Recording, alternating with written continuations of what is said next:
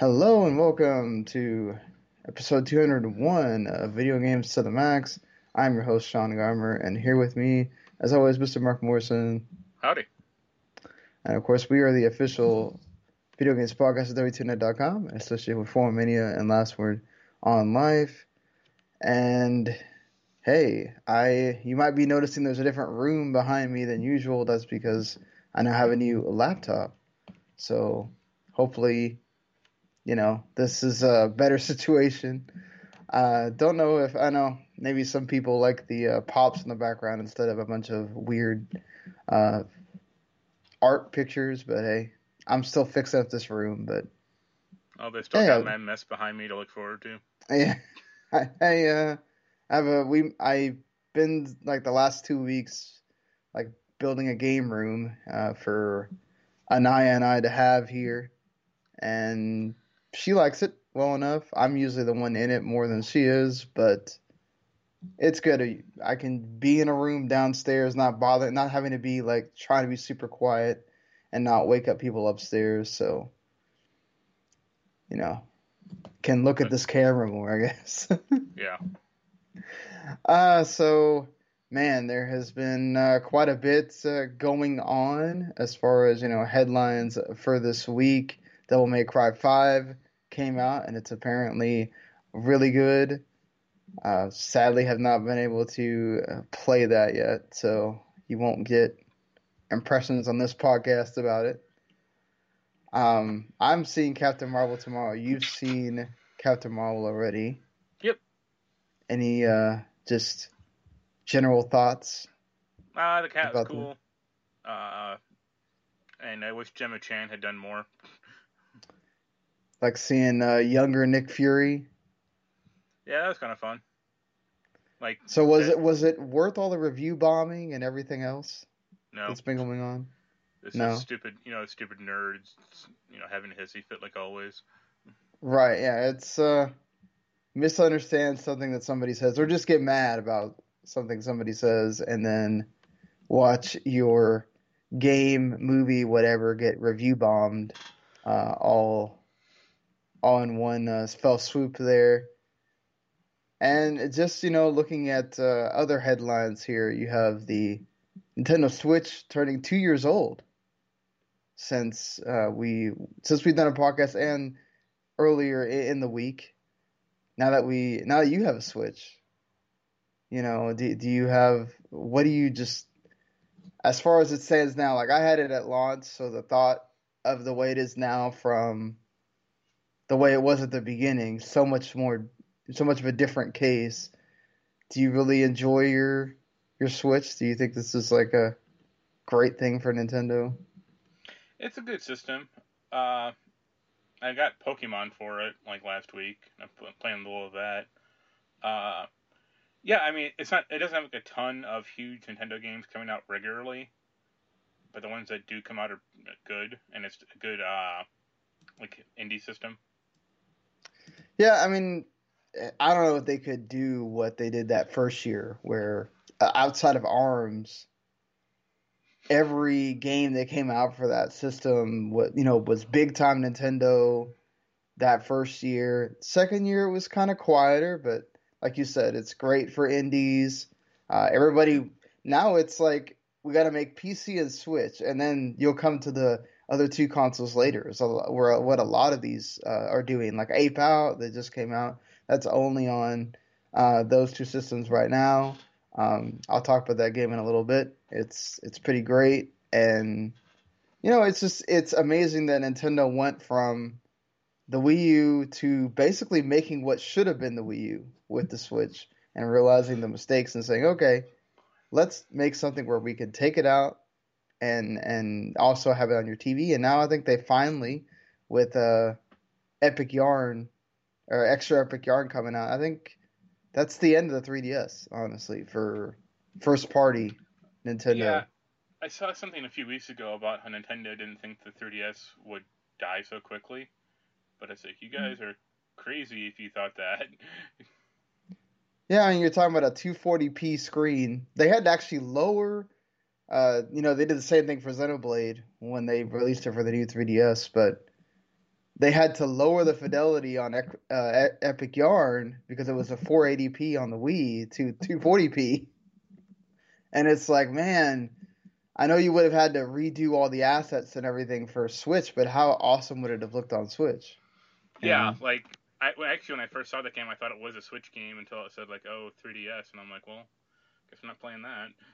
Yeah, I think when we got this direct and like Link's Awakening was coming to Switch and not 3DS, I think that kind of lets you know right off the bat if you didn't think so already, it's pretty much over for for the 3DS. And I mean, it had a big long run. It's a eight year old.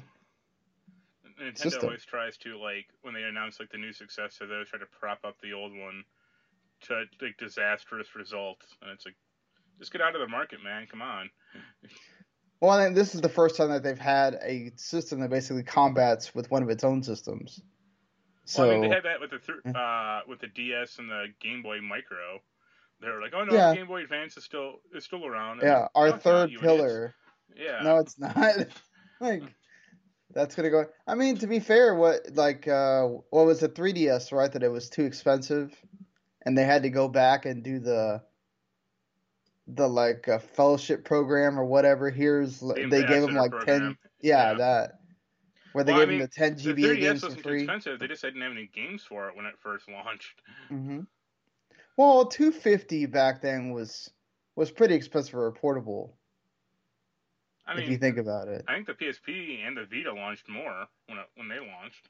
Yeah, I know the Vita true. definitely did. well, and uh, speaking of consoles having anniversaries, uh, I mean, look, uh, I think the Switch is still young. There's so many great games out there for it. If you wanted to buy it now, there's there's a list you could buy, like the Pokemon game that uh, Marc isn't playing. So what do you, you know, if somebody doesn't play Pokemon a ton, what do you think about? Uh, well, Pokemon Let's Go. From what I gather, like it's not a traditional Pokemon game because there's no random right. battles. Right, right. Uh, so that's, I guess, a good and a bad thing. Um, I think the Pokemon gathering system is really weird. Or like you're throwing the ball. Like I'm playing in mm-hmm. dock mode primarily, uh, and it feels just kind of arbitrary. Yeah, it's it's weird in in uh, docked mode because, I mean, if I felt like underhanded worked better, but still it would it would go weird places, right? Like you're not throwing it to the right and it goes to the left. Yeah. Have you had that? Well, like, in docked mode, you just press a button. oh, you mean undocked? Like uh, oh yeah, the, sorry. The portable, uh, you mean? Uh, handheld mode, or you know, yeah, the, yeah. Well, that's how it is in the in the Game Boy game when you yeah, play it uh, portable. Like, I don't know. It doesn't give a good def, like definition of what's a good throw, what's a great throw, what's an excellent throw. That has more to do about like how small of a uh, chance you had bef- when the circle's closing. Like if you do it right when the circle's about to close, that should be excellent. And then yeah, further, I've, yeah. I've done occasionally some of those, and it's been great. But I've done like ones that are like filling the circle is excellent, and I'm like, whatever, you know. yeah, there's, there's some some weird things with that. I think it has to do with um, more about the like score you get or experience points you get or, or whatever. It doesn't yeah. really have to do with uh, anything else on that. Also, I also find like so I got the Eevee version, mm-hmm. and it's weird how only Eevee and I think Pikachu and presumably the other version like say yeah. their names. Like the other Pokemon just throw out some eight bit garbled Game Boy right, yeah. you know, sound clip and it's like you lazy fuckers. Like it's not hard you know, this isn't hard to just have, you know, have the TV like the anime voice actors say, you know, Primeape or whatever. Like get them in there. Yeah, that that was something that I think a lot of people brought up too was that you couldn't dub the voices. Yeah. Uh, it was like they're saying one thing. You know, it's not like right. It's not like you know Mewtwo or uh, Meow at the yeah Mewtwo or Meow at the like, talk. Yeah. Uh, uh, and even then, you could excuse Mal because he's not the Team Rocket. Uh, he could only do it when it's the Team Rocket one or, or whatever. Yeah. You know. The, the lack of voice acting in general is just kind of weird. Um, and like the way you fight other people is just strange. Like they run up at you. It's like, well, let's fight. It's like I just Yeah, that punch that guy. that's uh, just a staple of the Game Boy games. Of yeah, you walk by them and oh, icon appears. Let's fight. yeah. like, And I wish like the Pokemon like I wish the game would tell you, oh, like it would be nice if the game said like after it says like, oh, this attack is super effective. If mhm. after the fact it would like highlight that attack and go, hey, do this one. Like so It keep, did like, that actually in some of the other games. I think it's yellow. It wasn't in there, so I guess they didn't want to totally update it to everything with the new Pokemon games. So Yeah. I mean, it's only. I mean, this is supposed to be like a uh, retro throwback kind of, right? right, it's like a remake, remaster of Yellow. Yeah. So, which was you know the first three of the first three games. So Also, they the, didn't want to do too much. the Pokemon petting thing is kind of creepy. Yeah, that, that's a thing in the 3DS. Uh, Once you had the DS and 3DS games, is the you could use the stylus to pet them or whatever, and then yeah, people like it though. So you know, I mean, people like Tamagotchi back in the day too. very true to the fact that they tried to make it have it uh, come back, which in Japan I think it never really left, but here yeah. you know had its moment and then gone.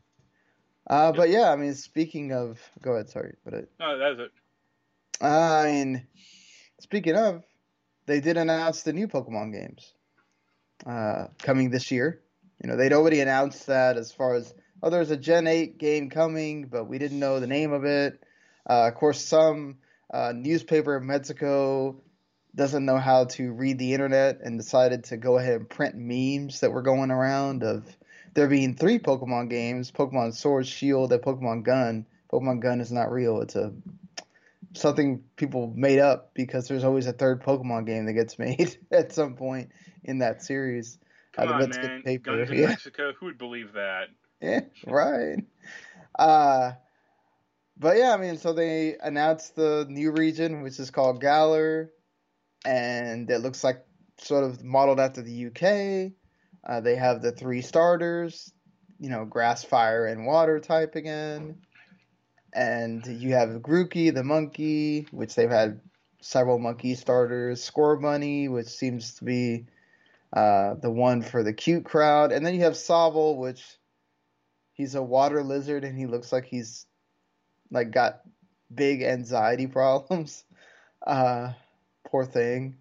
And that seems to be like the one everybody likes to go with on Twitter. So we'll we'll probably see a lot of Team Sobble people. But are you interested in the new games at all now that you've played Let's Go? And obviously, it's bringing back random battles and all that kind of stuff. But Nah, probably not. Like even like this Pokemon game isn't keeping my interest too well, so I don't think a new one would. Like there's just stuff I don't. I don't understand why it's built around certain systems. Like, what systems? So like Pokemon have sex sexes. Right. Do they mate? There's breeding. In you don't. game? Or No, no, in the Pokemon series in general, but I mean, in the anime, it is very well. no, yeah, but I'm talking do, about like in this game. Like I have a male Pikachu. Can I like find him a female and have him mate? Or is, No, you point? can't in this Then, game then why have it? because there's always been Pokemon genders. or uh, I don't quite grasp like what like what the hell the point of like having like a gigant a huge Pokemon versus a small one are, other than just to have them. Well, because they're supposed to be naturally occurring in the Pokemon environment, so there's different sizes. Well, I also don't get why like mon- or the Pokemon have like limited attacks. Uh, what? Sorry.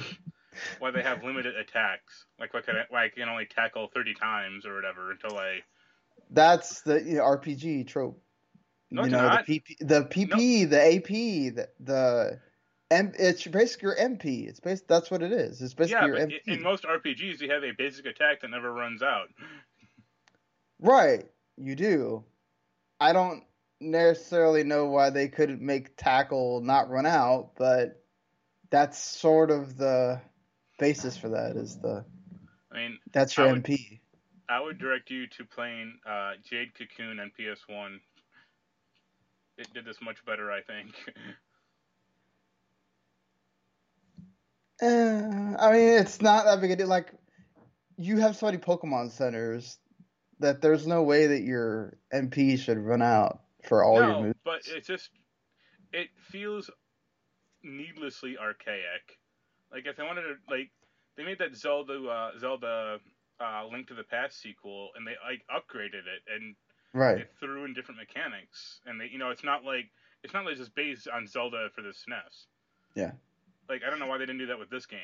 I think that's a complaint you should levy at this this new announced Pokemon, and not necessarily that one, because they weren't wanting to really change everything about it. They just wanted to show you nice graphics of what the games could look like on the Switch and have the Pokemon Go catching mechanic. That's really all they wanted to do. They didn't They wanted- really want to change too much. They wanted nice graphics, but not nice audio. Yeah, that too. Uh, Like, I'm hoping that the attacks and stuff look updated for the Gen 8 since we're not, you know, having to make sure we stay faithful to a game that came out in like 2000. But So I gue- still, go ahead. Sorry. I guess my question to you is like, like later generation Pokemon games, do they get rid of the older stuff, or do they just keep adding it in? They, well, most of the stuff stays the same. They just add different things like mega evolutions and uh, the different, like, making different uh, stats so that the breeding is more important and all of that stuff. They don't, uh, no, no- a whole lot of it has not changed over the years. Yeah, but like the original game was like 150, I think, or 151, and, and Right. is some like exponential number? So Gen Gen 8 is like 2,000 Pokemon or something. No, there's like seven. We're close to 700 Pokemon. So, and there's. It's obvious that they're not going to just make a whole batch of 150 new Pokemon because they showed quite a few Pokemon that already exist. So they've slowed down on the amount of Pokemon that they make, new Pokemon they make because they don't want to have. I think the whole point is they don't want to have a thousand Pokemon that they all of a sudden have to start putting in these games. So, um, not to mention now you have Pokemon Bank that you can pay for like yearly, and you can go get all the old Pokemon from the Pokemon other Pokemon games and put those in. So they don't have an obligation to put all 700 Pokemon in that game. I mean, I'm just thinking about the Starbomb Pokemon rap song where they just made up Pokemon, and the other guy was like, Oh. "What?" God, I don't want to know what that uh that one from the anime that they used to do would be like now. That would it take like the whole episode. Yeah, to name them all. Uh, but yeah, I know. like I'm excited. I'm sort of one of those that I don't know that I'm okay with random encounters coming back. I know that's a staple of Pokemon. I know that it's it's a surprise factor if you don't know what you're gonna get. But I would have liked to see them on the in the grass again where you can see them because that made the world feel so much more lively. Like if you go back and play a different Pokemon game now, Marc, you'll notice the difference of they're out there in the world, you can see them. Going back to like, oh, there's just a bunch of grass, and then all of a sudden here they come. You know, Yeah. I mean, it's so many other RPGs have taken away the random encounter thing, and then Pokemon goes backwards. So, uh, you know, it's uh, it's one of those catch twenty twos. I think that they can't mess up something. they are de-evolving. Ha. Ha ha ha. Ha. Yep. Uh so, you know, speaking of uh speaking of systems that are having anniversaries, PlayStation 2. It Yep. launched 19 years ago today or this week in Japan. Um Do you feel old yet? I definitely, definitely feel old. you know, I mean, the PS2 is obviously one of the greatest consoles of this generation. So, or, or the whole, you know, all all of uh, video games. I mean, it's still the what the highest selling ever. Yeah, probably. So, I mean, where where do you like? What are your memories of the PS2? Like, where does it rank for you in your all time consoles? Or I mean, it's pretty high. I bought mine. Uh, I got mine as like a birthday gift, I think, and Mhm. I got it with GTA Vice City, but I didn't get a memory card, so I couldn't, you know, turn it off. And when I did, I lose all my progress. So that was a lot of fun. yeah, Uh, but yeah, great system. I probably actually like the PS1 more, or that was more memorable to me personally. But and the PS2 is such a jump in quality, you know, graphical quality and you know, audio visual quality. do you have any like favorite games? For the Uh, Suikoden 5 is pretty cool. Uh, Shin Megami Tensei Nocturne was a great game. Rogue Galaxy is pretty decent. Uh, Oh, there's so many great games for that system. Kingdom Hearts is fine. Like the first one Yeah. okay. That's what I was gonna say. Kingdom Hearts is Before I perhaps- really stupid. yeah. When I uh, when I think of the PS2, that's just the game that I spent the most time with. Um, I Final Fantasy X is the one that started my love of Final Fantasy, so I always have to give that uh, some Everyone some love as well. Yeah, it, you know the game that was ridiculous and yet was cool because they made such a spectacle out of it as well for that game. Uh, you know, Everyone likes doing math randomly. uh, before the Atelier games got dumb when they were actual RPGs, uh, I liked the first three were on that system. I like those. Um, and there's there's just a lot of great stuff on the PS2. Honestly, um, I didn't. Uh, I had the PS2 in college, and I didn't have a job until way late. So I was still basically having to only get a few games here and there. So I didn't get to play a ton of stuff yeah. on the PS2, but what I did, I, I always enjoyed, and there are people that I'm sure have loving. The, of course, one of the memories we all have is the uh, disc red error. Actually, Yeah. I never really had that. Really, Yeah. I had to have mine my laser replaced actually on my I because I I had a launch one. oh that might be why I got mine like a maybe like a year later. I mean when Vice City came out essentially, and the PS2 was older than that. Um, I had more problems with the PS1 breaking actually than PS2. I never had a problem with the PS1 breaking. like I had a I had my PS1 the spindle like break apart one day, and I was like, oh wow, "Alright, this is cool." yeah. The I never got the slim, so I don't know no, how that had, like- changed things. I, I don't know about you, but I still got like three PS2s in my house. I do not. I I sold mine off along with my original Xbox and my original 360 that did get red ring. That took I sent it to Microsoft and they sent it back to me. yeah. Uh, I and think yeah. if I had to count it up, I have three PS2s. Like one is like hard modded, and two are soft. I got at least three Xboxes, original Xboxes, and I have two 360s. man, a lot of consoles in your. Like, hey, at least you can go back and play them in there.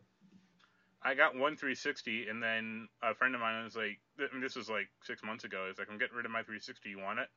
I'm like, "Sure." Yeah, why not? And it works. I just put it in a. Now it's just in a closet. You know, what am I going to do with it? I barely turn on my current 360. Yeah, I it's yeah, it's just one of those like being able to go back and and play those uh, games. I mean, like I've actually going forward in time like to go back and and be able to play uh, games on the PS2 again, just to say like or games that I've wished I could play from that PS2 era because that's an emulator that you have to have a pretty good PC to be able to Yeah, run that's well. what I was to say. Your laptop could probably Yeah. handle that no problem nowadays. Uh, I mean, every computer. I, I mean, I could run like Final Fantasy 12 on it fine on my old on my PC. That's another game that I really liked from that system. Um, but yeah, like I could never play like Shadow Hearts because they couldn't run, you know, do it well on an emulator or. Well, Um, I remember Shadow Hearts Covenant is like a really weirdly emulated game. Or like, yeah. has problems. So like that that system had a lot of great RPGs. So along with the PS1 as well, that and I wish I could have uh, played at the time, but Yeah. it is what it is. So Oh, yeah, Jade Cocoon, you'll like it.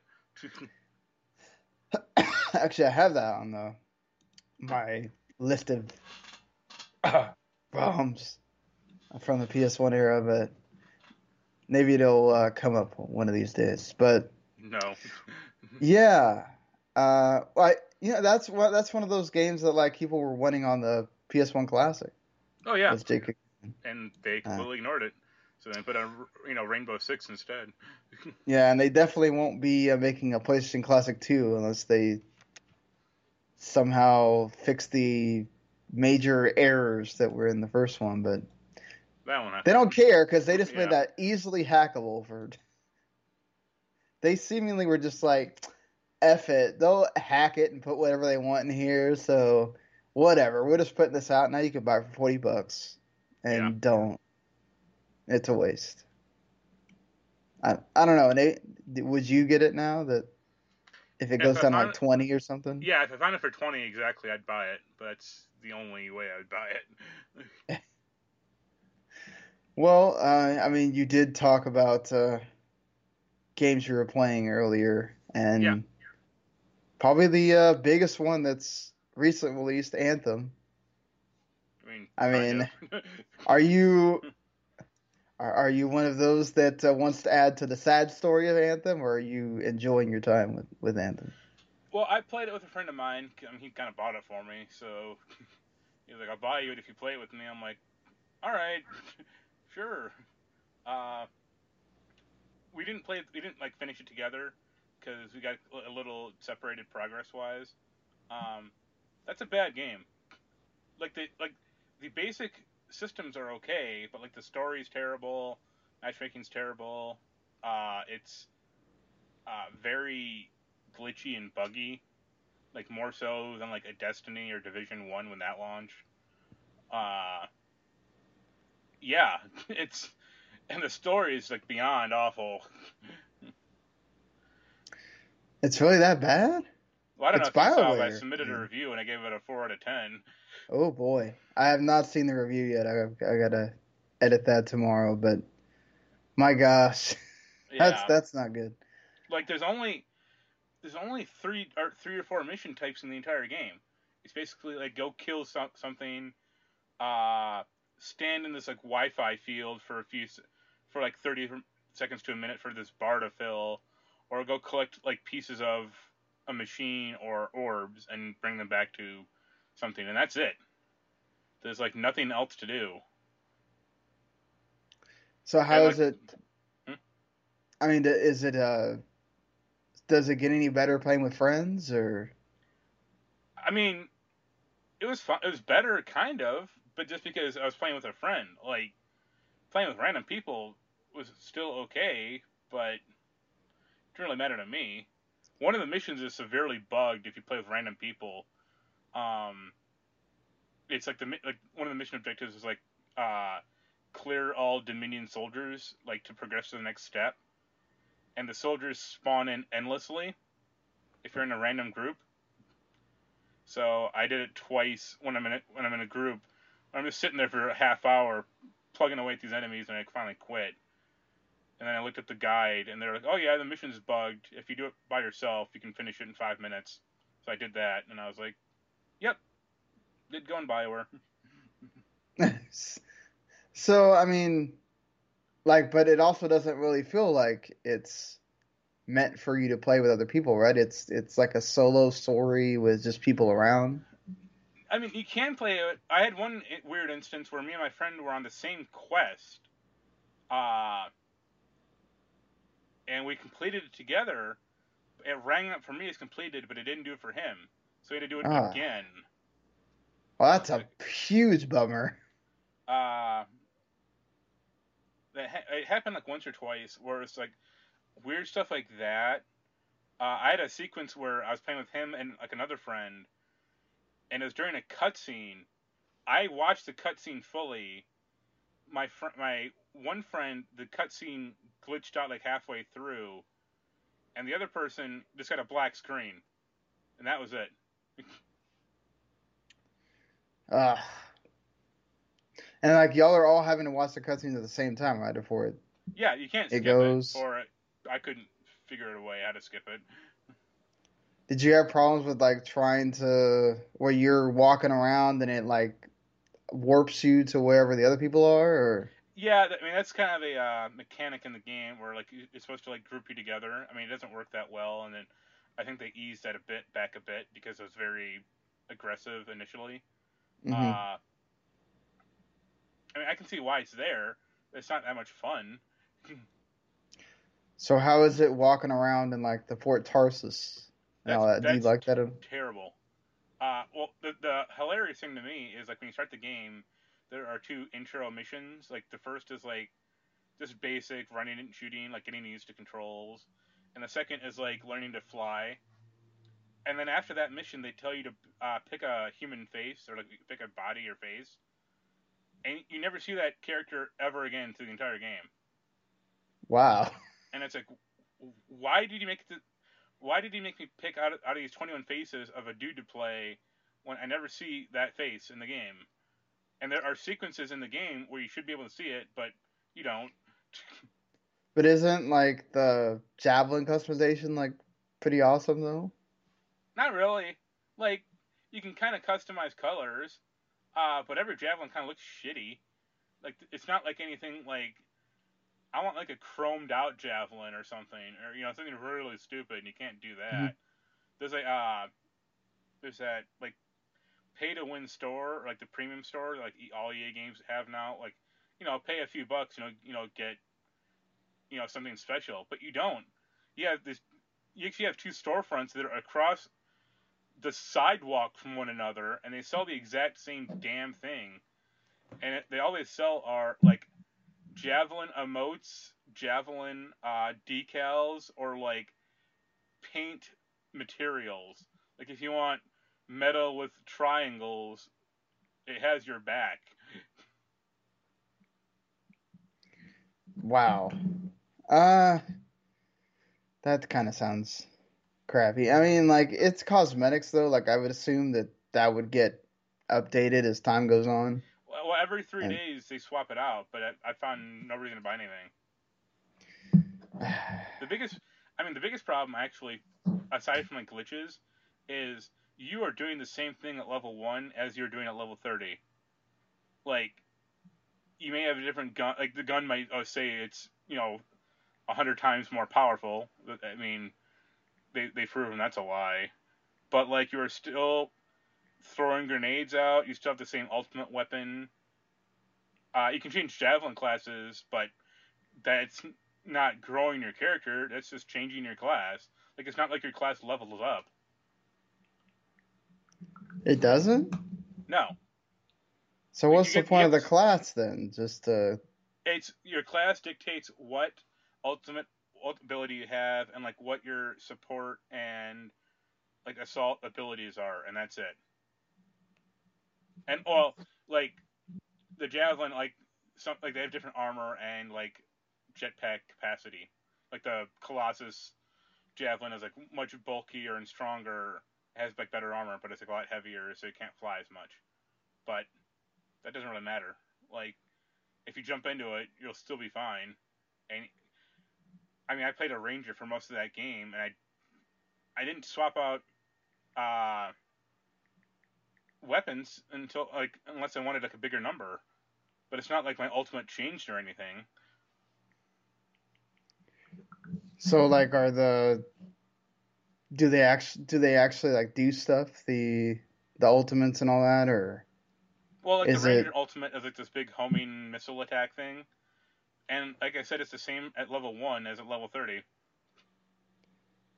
so you basically have no nothing implores you to keep changing that or so there's Right. like no skill tree or anything for Nope.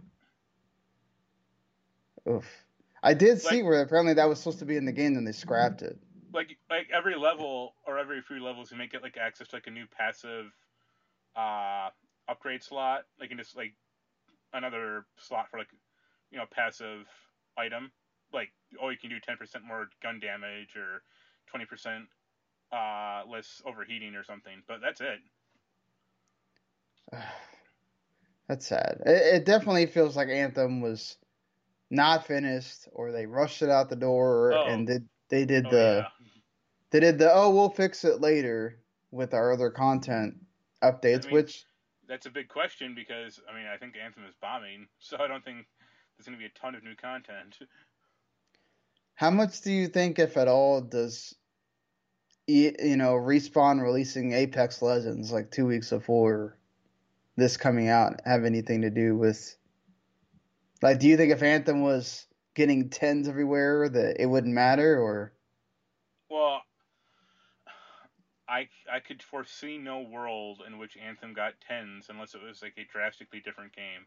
Like if Right. it was, I'd give it a nine or ten. But if I mean if Apex Legends hadn't come out, EA would be very screwed. yeah? And I wonder if that gives them any kind of thought of well, do we let Bioware kind of see if they can fix this? Which I think there's No. just parts. I think there's parts of this game that are just so inherent to it that they can't fix it. Yeah, unless they just redo it completely, like a Final Fantasy 14 situation. But I mean yeah, you haven't seen my review, but one, like one of the things in my in my review, I basically say every gameplay system should have been scrapped or at least had a, another year to be worked on. yeah, uh, And I well, I also say like Destiny, it launched pretty rough when it you know when it came out, but they got it. I mean, with expansions and patches and stuff, they got it pretty in decent working order. But I don't see EA, EA doing that because we all know what a supportive and nurturing company they are. yeah. If it doesn't hit right away, they're usually not ones to keep it around uh, too long, I'm- unless it's Battlefield or something.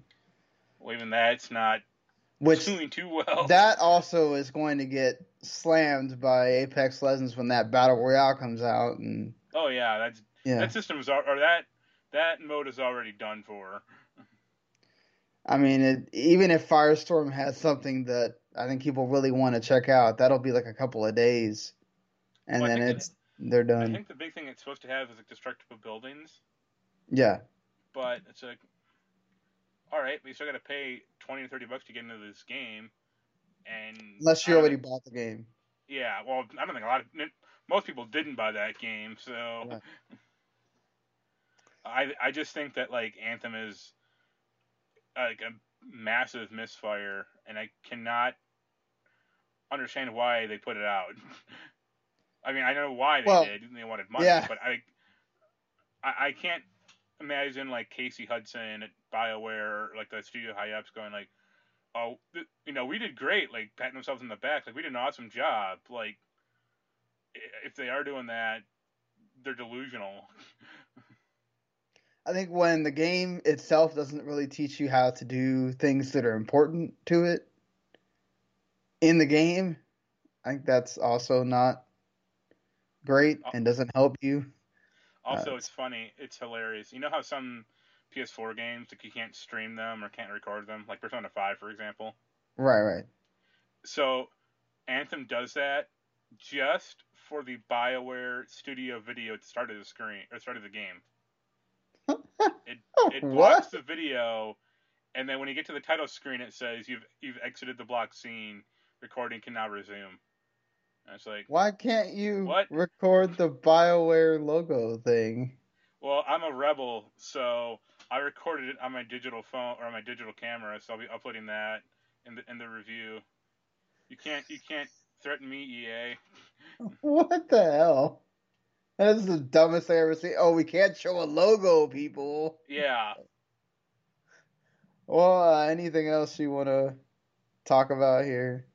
Uh, I finished Jump Force, or as much as I'm gonna play that game. I, I They- don't they blame you for not.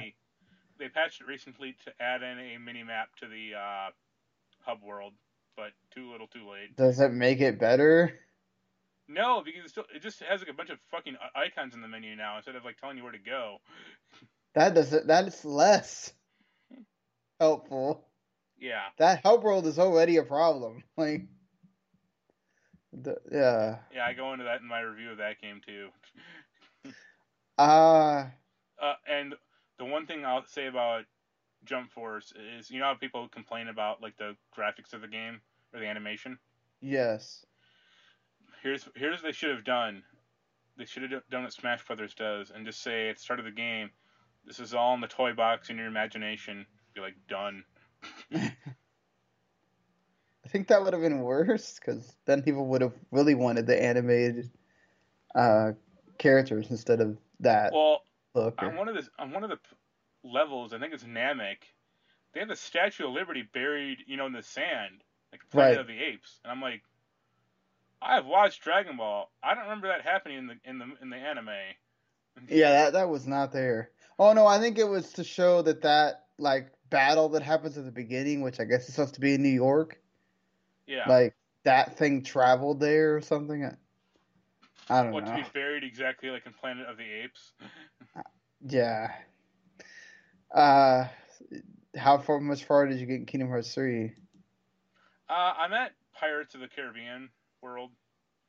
Uh, Are you liking that world? I really like. That's one of my favorites from that. I haven't got too far into it. Uh, it was really creepy. Like all the human characters look really weird to me. Yeah, when you're going around with a bunch of animated characters for the whole game, and then you get to that world, it's like, well, that's different. And I'm not sure if I like the swimming mechanic or not too. well, you, you don't really need to swim Yeah, I do. in that. g- mm-hmm. When? Oh, yes, you do. Yeah, you do. Okay. Yeah. Yeah, you it's about? It's better than in the first game, though. oh yeah. Yeah. Like that first. Well, that first game was terrible because it was in I think Little Mermaid and they had little Yeah. like Uh, water paths and shit. That I was like, so annoying. Yeah. God. I'm doing like a treasure hunting. I'm trying to get every treasure in the game, like every stupid emblem and stuff. Oh, okay. Yeah. And I think in Pirates there's like 56 treasures. Mm-hmm. Like, oh man, this is gonna take a There's while. Mickey emblems in the water too. Great. I've already maxed out my stupid gummy phone of like all that crap, so I have to like start deleting shit. I got most of the little mini games. Yeah, I didn't. I think I played one. yeah, they're not fun or they're not. I don't know why they have them. It's like this is. I had the NBA Jam like Tiger Electronics thing, and that was fine. It was never something I wanted to play. Yeah, in a 2018 or 2019 video game. Yeah, I mean that's cute and all, but feels unnecessary. Yeah, Uh, yeah. I mean, that being said, though, there's going to be DLC. Uh, apparently, according to Nomura, there is going to be free and paid DLC, which leads me to think that that secret ending is probably more of a DLC and not necessarily the next game. Uh, the next next- game is more the epilogue. the next game is gonna take 20 years to make. So. Yeah, that too. Uh, that's that's cool. I'm, I mean, welcome to 2019, people. Kingdom Hearts will have DLC. You can get mad about that or or not, but hey, this is Well, I think Square's we gotta make about money. because you talk you you were thinking they were gonna do like a final mix, and I was like, no, they already they have DLC now. Like, they, oh, they- they'll do a final mix. It'll be their Game of the Year edition. Yeah, but it's not it's not gonna come out only in Japan It'll be some collector's item or something. Right, right. I could see them adding something just to make people buy that too and like enrage everyone. And they could also just do like the Final Fantasy, uh, World of Final Fantasy Maxima thing, where they Yeah. just release it separately. Um, so that's. I mean, I'm glad. I want to see them do things differently. I don't know what they're gonna add. Like, I hope it's not like let me have a hundred more Mickey emblems because I don't care about that. Well, like, what's the one world you'd want to see?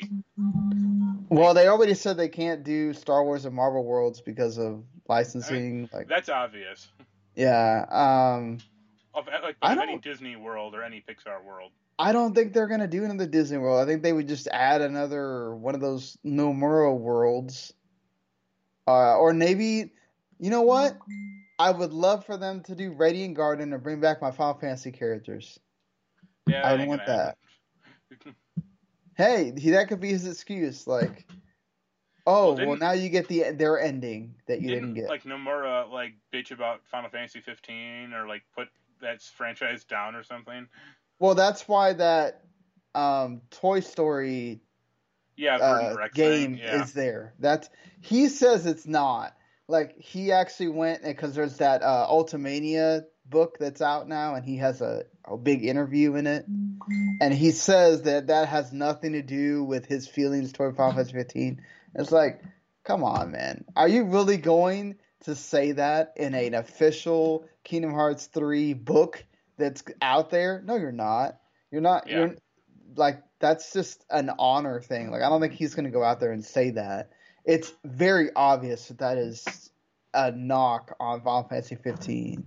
Oh yeah. Um, which there's nothing wrong with it. That's what he wants to do. But yeah, it's he he definitely did uh, put that game down. Um, you know, I mean, I would like to see either uh, Wall E or Gargoyles. I would think that they would do like Ducktales or something if they're going to do a Disney Tunes world Yeah, well, before they would Dis- do Gargoyles. Disney's well, Ducktales is kind of hard just because they already have Scrooge and the nephews in them, and D- Duck and Donald for that matter. Yeah, they have everybody except for yeah, even the like the grandma or whatever her name The maid. is. Yeah, the maid. Yeah, Um, all that's left is like Gizmo to show up. or So Dark, Darkwing Duck could be cool. yeah, that would be cool. Um, yeah, I I don't know. I mean, they've done a lot of them, so I would. I I mean, for my for Anaya, I would like them to do the 101 Dalmatians, but they already had the Dalmatians all scattered or whatever. So Yeah, but that wasn't like a world. That was just like a like. Yeah. I'm actually surprised they have that Winnie the Pooh mini like world in there. It's like this is three mini games and it's over. Like Yeah, Why the other two were so much more fleshed out. Like that kind of just felt. Oh, the Winnie the Pooh book was the reason that the original three Keyblade wielders had pow- extra power, so we had to just stick that in there, and it was like this was just so blah. yeah, I also had to repeat several of them because I couldn't figure out what you had to do at first. And then I finally got it and I was like, oh, that's what you're supposed to do. Okay. I'll just let the rabbit keep doing the the thing for me. That seems to be working. Whatever. Um so I I don't know, they already did Big Hero 6. They did a lot of my like favorite from the recent ones, so now they Um, can do a Bug's Life, the Pixar movie that everyone wants. They could, yeah. Uh, I don't think they would do Incredibles as DLC. That that seems like a lot. They should do Cars and have uh, Sora turn into a car. That would be so weird, but you know, there's weirder things. I could see them do like a Moana or whatever what? if they want a Moana world if they want to do keep it current. Um, Princess and the Frog also had a really neat like world that they could have they could do something on. Uh, you know, Sure. but uh, and plus Doctor Facile Facile is a cool villain too. But uh, all right, um, yeah, I don't know anything else you want to talk about as far as games have been No, playing. just playing a little Sunset Overdrive and just messing around with other stuff. I have to review, but I want to go back to Kingdom Hearts 3 now that everything's done. Uh, I I bought uh, the original Theatrhythm Final Fantasy. It was like thirteen bucks on Amazon, so I've been playing a little bit through that. It's I you definitely tell that they improved things on the second one, but there's some mechanics of the first one that I I like. Like I think I like the way they do the hold bars uh, better in the first one than they do the second one. But uh, I'm reminded. also Oh, go on. Go ahead. No, I was gonna say I'm reminded when that game was like being announced or previewed, and I think they're talking about it on the Bombcast, like what what the hell the game was, and I think Ryan was like, "Oh, it's a rhythm game, it makes Final Fantasy," and I think someone someone else was like, "What is that?" And Jeff just yells out, "You summon Bahamut and get the fuck down!" And it was like, "Yep, that sums it up." yeah, you do get to summon the uh, summons eventually when you get to a certain part in that game. So he was right. Um, the only difference is, I think, is um, Curtain Call has the 13-2 Lightning Returns and Final Fantasy 14 music, and the original stops at the first 13. So that's the only uh, like Oh. big big difference as far as music goes. All the memorable music from Final Fantasy 13 too. Plus, Curtain Call has uh like Chrono Trigger music and stuff you can get in DLC. So that's always awesome. I have been playing Final Fantasy 13 as well on the laptop. It looks great. Um, yeah, like I joked with you, playing the most current games you can get your hands on. yeah.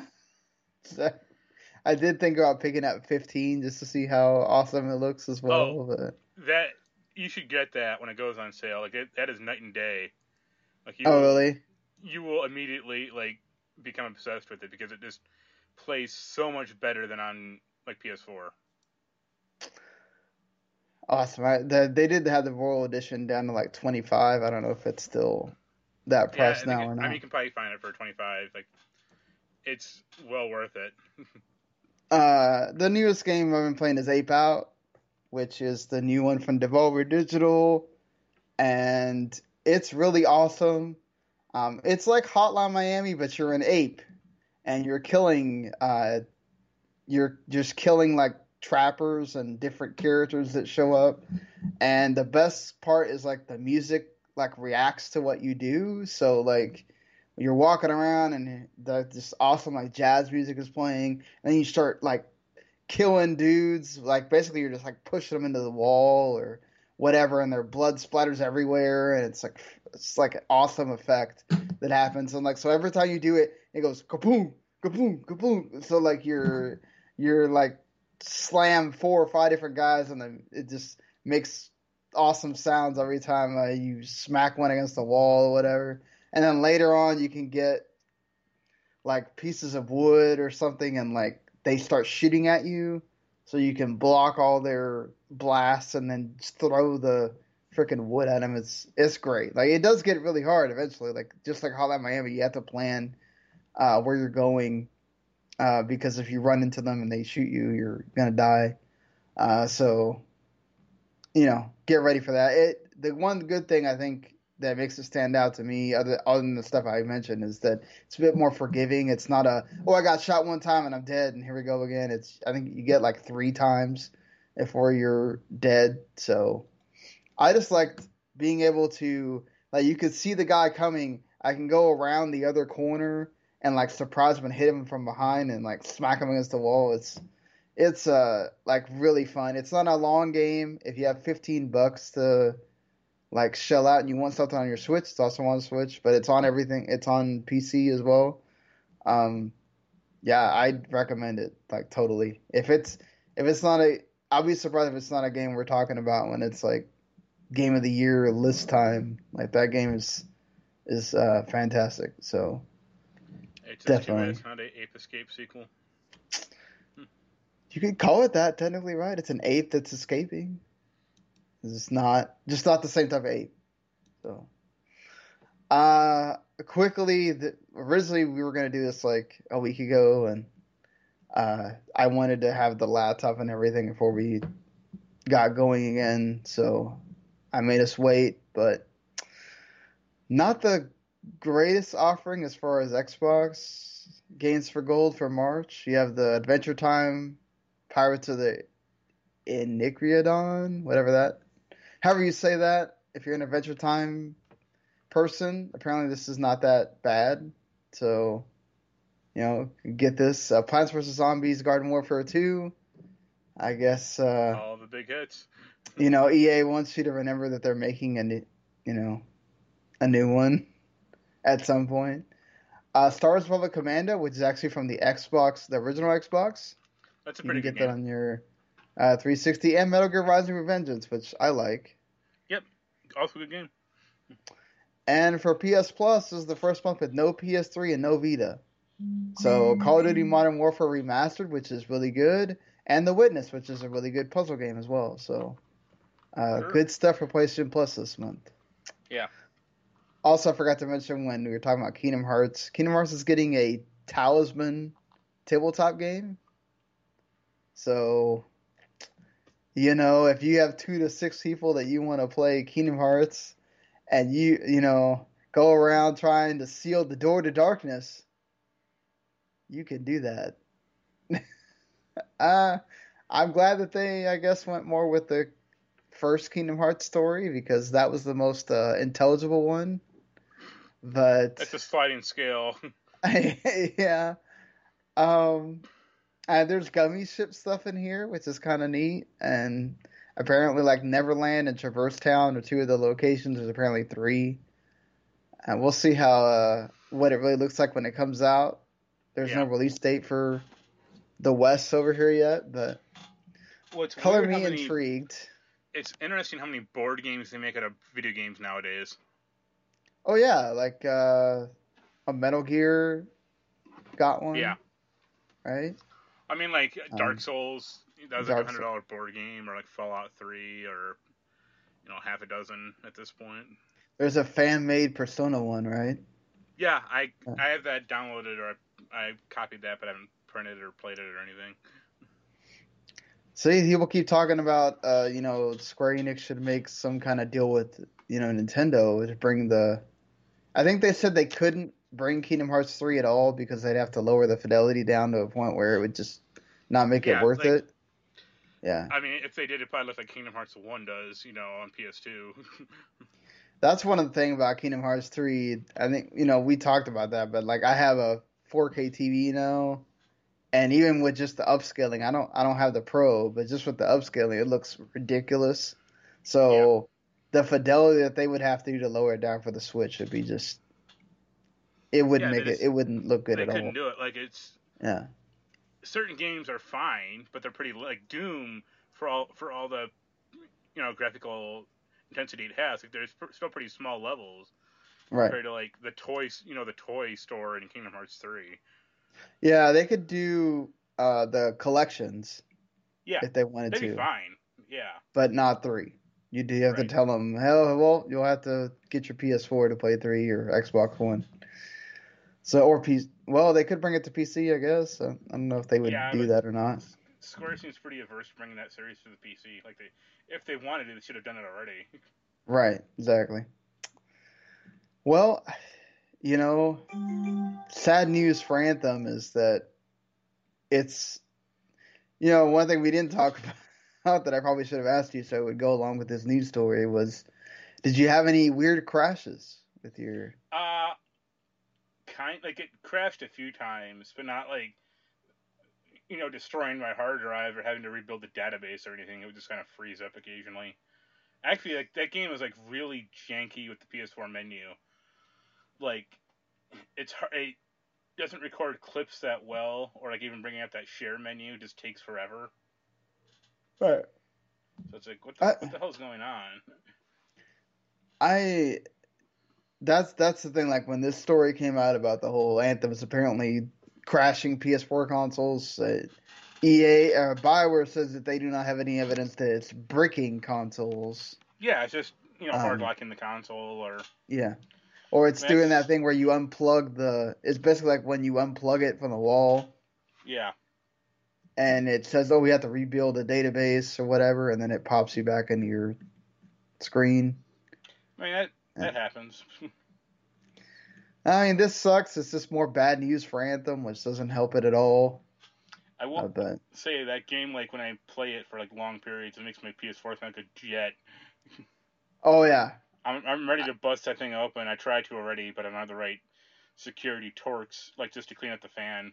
Because Kingdom like, Hearts three does that too. Yeah, it's like scary loud. hmm I'm like, oh, Well, I'm sorry, PS4. like, so uh, we'll see. We'll see how this goes for Anthem, but just not not great news. Uh, great news for your PS4 though is that Judgment uh, finally got a release date for the West, June 25th, so not that far from now, and that's with them doing Japanese and English VO. Yeah. So, uh, you know, that's for all the people that are like, oh, I can't play Yakuza game because it doesn't have English voiceover. Well, uh, Y- now, Y'all are crazy. yeah, the- definitely that's the only should check it I out. want to have. Japanese VO in. Uh, and it definitely look like. Uh, have you seen any uh, trailers or anything for this? Oh yeah, it looks like Yakuza, but you know the different character. Well, it looks like Yakuza with different character, and also there's like investigative stuff that you do. Yeah, there's like a like trailing people, or like a, there's like a drone thing you can fly Mhm. around. Uh, there's an Ace Attorney nod because he yells out objection every time uh, the lady asks him, like, "Well, did you find this with with the person?" And he's like, "Objection," and it's like, Yeah. okay, whatever, folks. That's cool. I mean, that's a game I'm really looking forward to in a few months. Yeah. it's it, it definitely does, and like he kicks right instead of like a of punching. But- Well, like he has like regular fighting moves, but I think if he gets like on, like next to a wall, I can like walk, like kick off the wall, or like do like weird acrobatic crap off of it. Like, man, that's the, the coolest lawyer I've ever known. In his kick ass and you know. What's funny is the same town as all the Yakuza games are based. in. It's in, yeah, it's in Kamurocho. It's they had no problem. They they said they wanted to build a different like game in that universe, so Yeah. um I did see people that were doing previews they said they were kind of disappointed that it did feel like there's a lot of kind of rehashing or taking from Yakuza and just kind of putting in in this game. So welcome to the past three Yakuza games. yeah. That's true, but definitely, I mean, at least with that, it's still Yakuza and it's the same series, so you know, there is they are two of them are remastered, so it's definitely not their fault there, Yeah. but still, you know. Uh, Nintendo had quite a bit of news from the last time we did a podcast.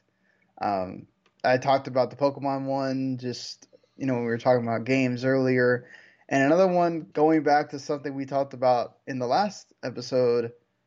I sort of made a uh, mention about what if Xbox Game Pass comes to Switch. Well, those rumors are getting hot and heavy that at E3 we might get that announcement. Yep.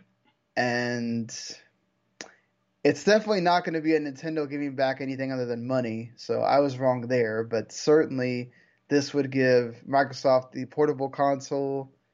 Uh, most of it's going to be, you know, Ori and the Blind Forest, the things that you know would play well with Nintendo. But if Master Chief Collection shows up on Switch, I think that will be a moment in time that we'll have to capsulize and go, wow, this No. really happened. like, Uh, I think like this. Well, the Switch I don't think could handle it too well. I well, mean, remember a lot of this is from streaming. It's not going to be, not all of the games are going to be direct. Yeah, but the Xbox One can barely handle Halo Master Chief Collection. Yeah. I think it would definitely, I think they wouldn't, if they did that, they'd have to probably cut out the multiplayer and just, Yeah. uh, here's Halo uh, 1 through Single player. 4, the, the single player. There's talk. Yeah. There's been rumors that that collection is also supposed to hit PC, but we'll see. Like they've been talking about that for years, so we'll see. Well, it's on the, happens. It's on the Play Anywhere, right? No, So technically, no, it's not. Okay, it's just five. yeah, not Yeah. not even five. Really? I thought five was. I can check, but I don't. I'm pretty sure. I think the Play Anywhere stuff came out after Yeah, I that. think, I think they bolted So- it into Gears because they were like, eh, why not? Yeah.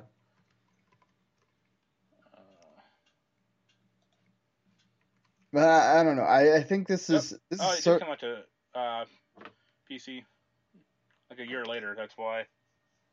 yeah. I was about to say. And I was like, the I PC only has the Forge, Oh, okay, okay. not you know, not the actual game. So Well, um, I think either way, I mean, this is more of Microsoft just kind of wanting to be on everybody's console. Uh, yeah. I mean, I it think- makes sense since their console's bombing. I mean, yeah.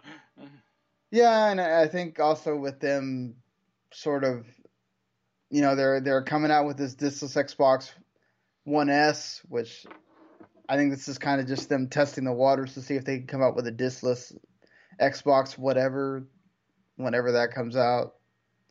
Um, do you think it's gonna do okay? I mean, I think it'll come out, and I don't think people are going to be confused and angry by it. Like, it depends on how much it comes out for. If it was like a hundred dollars, then sure.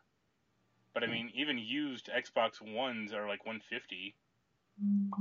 I think 200 with it being the S, which means you can it upscales to 4K and um you know you can play all your games digitally. You don't have to go buy the disc and uh, everything else. I think 200 is not that bad. I think when you're you can't sell it for whatever the the 250 I think that the S sells for right now. No, the S is actually two hundred. Oh, 200 flat. Okay. Oh yeah, they can make it like 150. Like, when you buy an S now, you get a game with it. So, Yeah, I mean, well, definitely you would get a game with it. I, I think if the only way that they could charge, I think 200 is if they said, okay, it's a two terabyte or something like that, Yeah. which I don't think they'll do.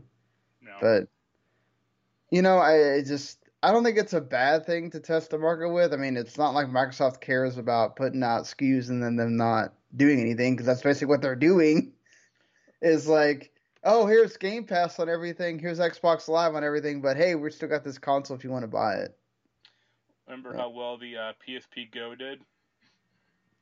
Not well, Yep. but I think this is more akin to like remember that um which I don't know that this did that well either was remember the um Xbox like the 4 gig one that came out and then you had to do that like 2 years of Comcast. that you had to was it Comcast or like Xbox Live you had to pay um you had to enter like a 2 year thing Well, I think they've rumored that, but that actually Yeah. has happened now with the Xbox One S, I believe. Yeah. Like, um, I don't, I don't hear anyone, anyone talking about it.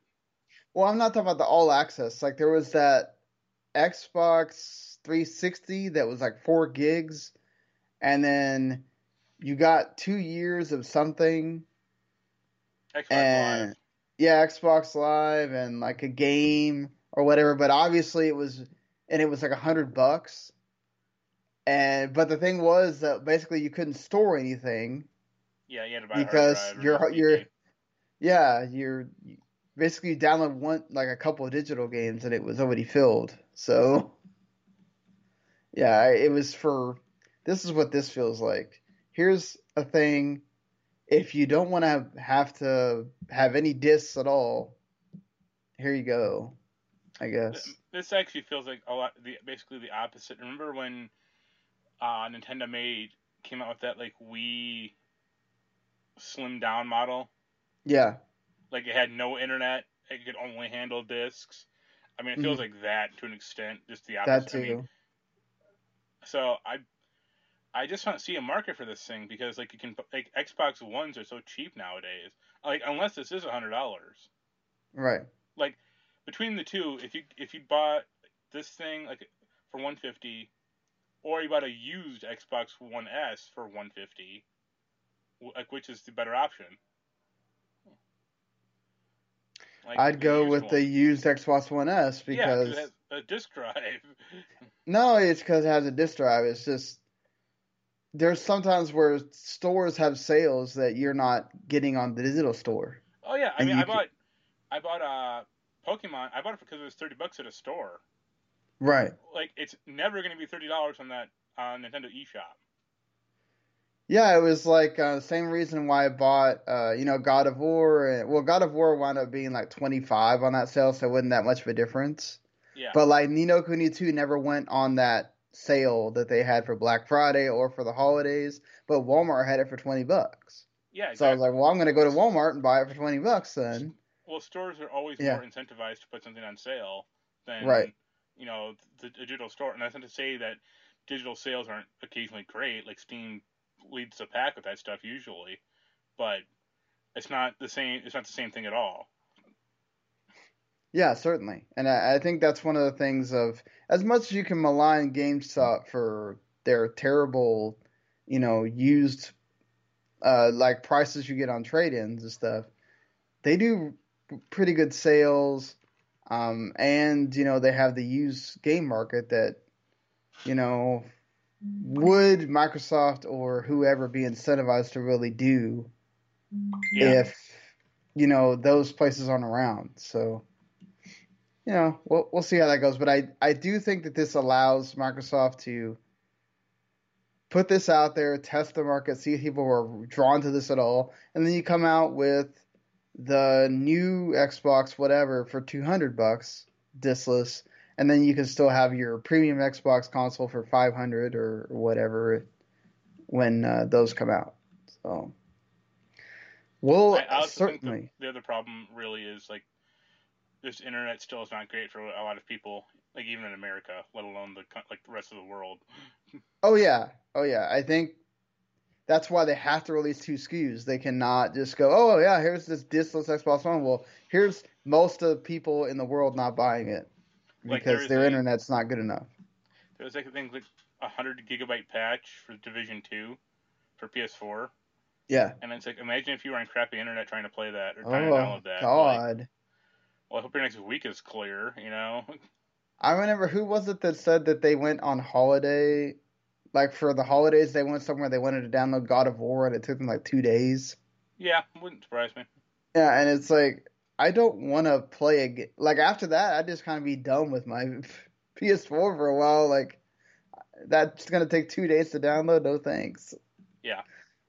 Um. Well, speaking of, you know, you know, Microsoft's announcing weird things. Nintendo, of course, always wanted to announce weird things.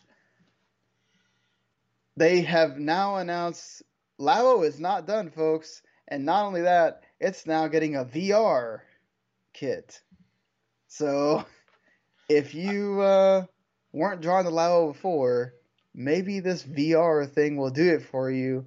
Um, can, you can go ahead. I can only hope that every Labo game, like everything you you know you have to play, it's just either in black and red. or at least they have a mode. Yeah. That lets the, virtual, you, uh, the VB mode. go back to the Virtual Boy mode and play it. No, Pretty sure well, Nintendo was like, yeah. nope, we're not doing that. Um, Didn't there's Labo bomb? I don't think it bombed. I think it's or just not. Just, I mean, it wasn't it like a okay. huge sales failure, but I like I know no one who talked about it or played it. Yeah, well, I mean, we got to think about it like a lot of people. Well, well, and I saw like heavily discounted in stores too. That's yeah, it's been at forty bucks for a a while. Um, yeah, it, the, so the full kit costs eighty dollars, and the you can also buy the kit separately for like twenty.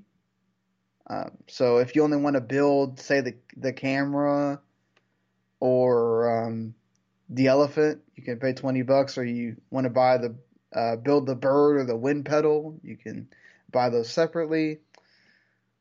I don't know. I feel like this might be a safer alternative for your kid than say like PSVR. Oh yeah, maybe. Well, unless you like your kid is like too young to understand, to like you know, start smashing it or something. Yeah, but I mean, the, also the thing is like those games that are in those labos are very simple, and you get tired of them like really quick. Like yeah. so, that's the thing is like building it is a lot more fun than actually playing the games that are in it yeah it's just like lego yeah and that's the thing and then like even though it's cool that they did it all with cardboard and you're sitting there going wow they actually did this with cardboard like once you build it it's cool but you're not going to unbuild it and build it again so you just spent seventy dollars or eighty dollars yeah, for that. To the UPS store and see what cardboard they have for sale. Exactly. It's like, uh, and this UPS cardboard will cost me way less money. So, you know, it's weird.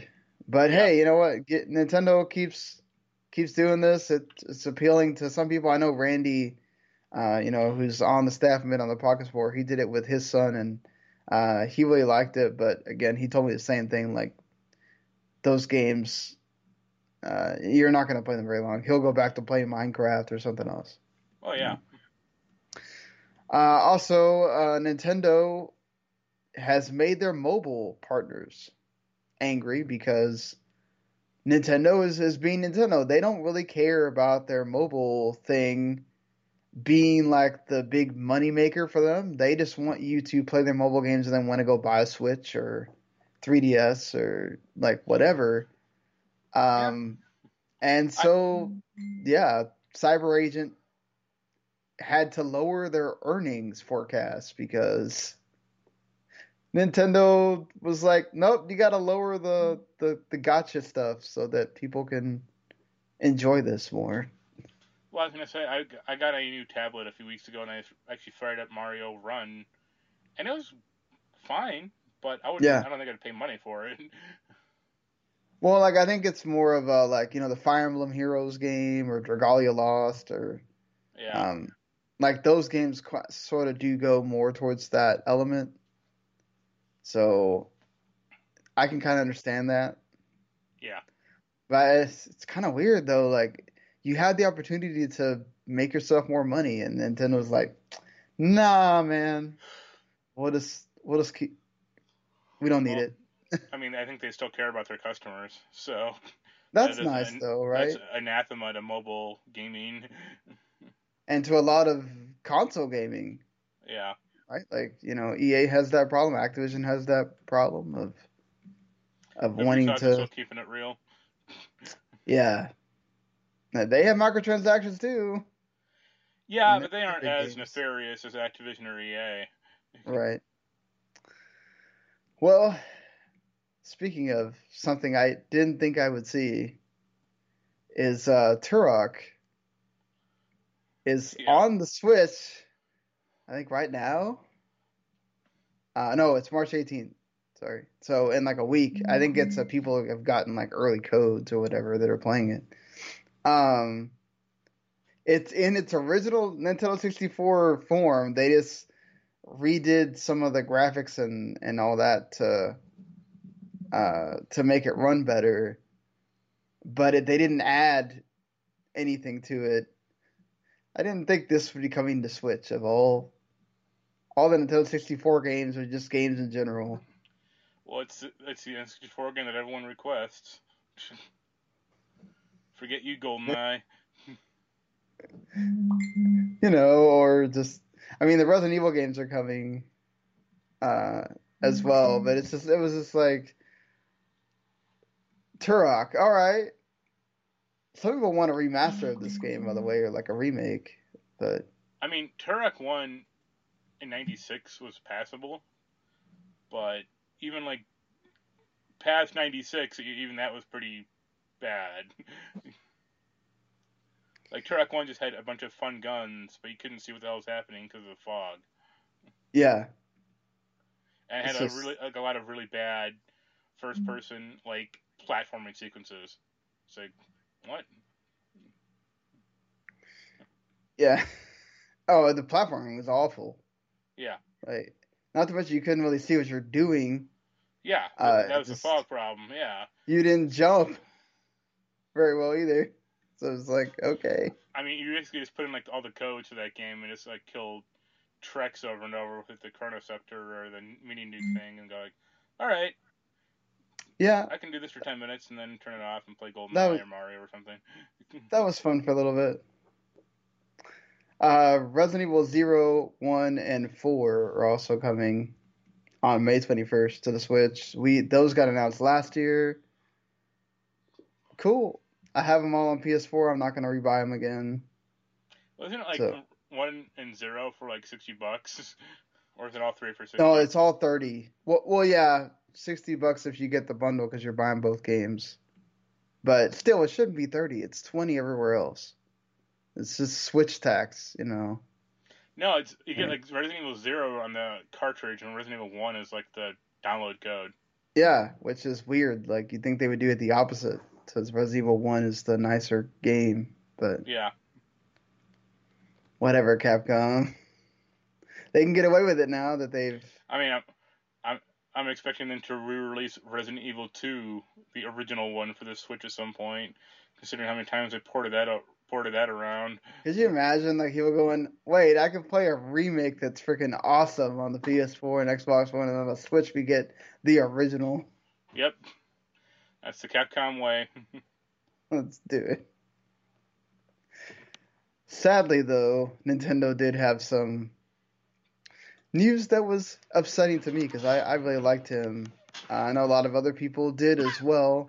Um, Reggie Fils-Aimé is ha- retiring. He's heading home to be with his family more um, at, in April, and uh, Doug Bowser is taking over. So, you know that Twitter was alive with Bowser memes everywhere. Uh, oh yeah. to his credit, he was in on it with. Uh, he has like a lot of Bowser things because, you know, he knows. He, Yeah, he has to be in on the joke at least. yeah, yeah. He like had Mario and Luigi wrapped up with cords, and it's like there's never gonna be a Mario game again ever. like, here's Uh-huh. the the interesting thing to me is Doug Bowser is not that young. like yeah. he, he is only I think three years younger than Reggie Fils-Aimé. Well, yeah. You know, to, well, to be fair, like executives don't have to be young. yeah. So, I mean, he can be old and do it for 20 years or whatever. or He can leave Reggie and retire in like five. Also, like Miyamoto is I think like a decade older than Reggie, and he's still kicking around. Eh, he's also making games, so you know, he might feel like he wants to keep doing that. And he's not just being an executive. yeah. Um, Reggie was kind of a a different like executive though, even though he he didn't like have the he he got to show like charisma and stuff on stage, and he got to be funny and all I that mean, stuff. Yeah, know. but that kind of dropped out, uh, like in the past few years, I think, especially after Iwata died. Yeah, that's what I felt like. They started letting uh, the Japanese, the Nintendo Japan, kind of take over the directs and stuff like that. Yeah, So, uh, I'll never forget the Muppets E3 direct. That was or funny. the one where him and Iwata were fighting. Yeah, that too. Or he, or he's like got the laser eyes and he's like killing people in the office or whatever. that yeah, was great too. Um, so you know, hey, he got to go out on top with the Switch doing great things, and that's cool for him. Um, no, yeah, you think he comes back to any kind of game thing? no, I think he's because I don't think he's like a he's not like a dyed in the wool game gamer. Like you know, I don't think he was doing it like all his life, or he has like a, a great love for it. I'm sure he appreciates him and plays him occasionally, but I'm sure like he's made his millions and he's happy and he can hang out in Seattle for the next 30 years. Yeah, that too. Um, Or they'll just put I in wouldn't more- be the new Mortal surprised if game. he. Can you imagine? Laser Eye Reggie is in Yeah. Mortal Kombat 11. Or it'll be like Smash Brothers. They'll announce him as the new character finally. I could I could see him like getting a me or whatever, Yeah. special me fighter. Uh, did you see the? uh I don't think these are totally official. I think they're the patent filings for the Google controllers. Yeah. It looks like an Ouya controller Yeah, exactly, and it looks really uncomfortable. With just like more buttons, like a Google button or you know a microphone button. So it looks terrible. For people that have really good design concepts, that controller just not great. Yeah. Uh, I'll link to a in the description or on the sites. I'll have some kind of picture of that, so you yeah. guys can see some it. con- like bastardized controller. Just- yeah, it d- does not look great, but we'll see. Their announcement's coming soon of what they're gonna have to tell us about their streaming thing. Yeah. Well, something you won't be playing is Rape Day, at least on Steam anyway. Um, Steam, Don't worry, Itch.io still has your back. Yeah, Itch.io will have it. They'll, I'm sure they'll have it on their website or whatever. Um, the upsetting thing here is that instead of Steam just coming out and going, listen, this is not the kind of thing we want on our store. Uh, this does not represent what we want at all. Um, you know, we don't we we do not condone this kind of uh, game, and it's wrong and whatever. They just go, oh, it's not the best thing for business, basically, almost like a Vince McMahon. Uh, Vince McMahon was the one giving the the PR speech or whatever, and it's like I, I, I would pay to to have or listen to uh, Gabe Newell say genetic jackhammer. God. They should just have him show up on Raw one day and go. Yeah. Vince, remember when you were the genetic jackhammer? Yeah. Well, check out uh, these grapefruits. uh, you know, uh, you can cry censorship all you want to, but this is there's just not any reason why this needs to exist. It's called there being a line. You like you sick fucks who you know bitching about this thing. It's like good grip. Oh, so here's um. Also, I don't know if you did you check out the screenshots of the game. I saw some. Looked, they were like they were like hilarious. Like I don't know what the fuck this game was supposed to be. I don't know if it was supposed to be like real or a parody. Well, apparently it was supposed to be like a this person is a monster or whatever, personality wise, and yeah, like represent like socio. So here's the what Desk Plant, which is the name of the developer, uh, wrote in response. It said this game is marked as adult. It's for a niche audience. If it's not your type of game, you definitely don't need to play it. But as others have said, I tried to make a game that I would enjoy playing.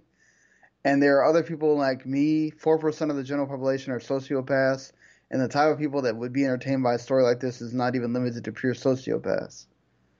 I mean, it's all those tentacle rape games from Japan, so market the game over there. well, it, like apparently at one point it had a baby killing scene, but it got removed because there was backlash and concerns. What's over wrong it. with that? I mean, come on. The, the one screenshot I saw was like it was like a really I don't know what the hell was happening in the scene with the text was basically like, oh, uh, I'm having sex with like the daughter as like the zombified mom watches or something, and I was like, all right. I think this is a parody. I'm not quite sure though. No, I don't think so. He's he's clearly saying that he's making this for sociopaths, and it's like to them that would not be a parody. I uh, I don't know. It's just like it shouldn't have taken a Change.org petition. It shouldn't have taken yeah, like, anything. It should have just been okay, no, and move on. I guess there are there is some uh like Steam should have some adult games on there. Like that's fine as like far as I'm concerned. Like I played that uh, HuniePop game for a while. Yeah. And that was I I didn't play it because an adult. I played it because it was a fun enough puzzle game, really. But yeah, like seems like lack of uh curation. Yeah, curation or just you know common sense or like humanity like will always come to bite them in the ass because they're a company that's like very nebulous about this type of stuff.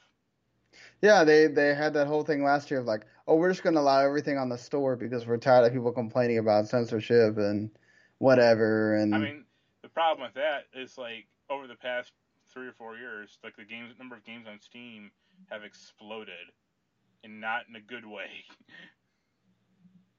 Yeah, no, it's a ridiculous amount, and I understand that they don't have the time to put so many people on there to make sure this game meets standards and and well, whatever. But it's, I mean, well, I would the thing I would say to that is, what else is Valve doing? like they're not doing much anything anymore. Well, and then the games that they're making, like Artifact, has like yeah, Artifact very little players. and like yeah, there's a lot of people from their like VR division, and it's like, well, you guys aren't making you know Half Life Three or Left 4 Dead Three or Portal Three. Like, I imagine most of the developers at you know Valve are just sitting on their asses.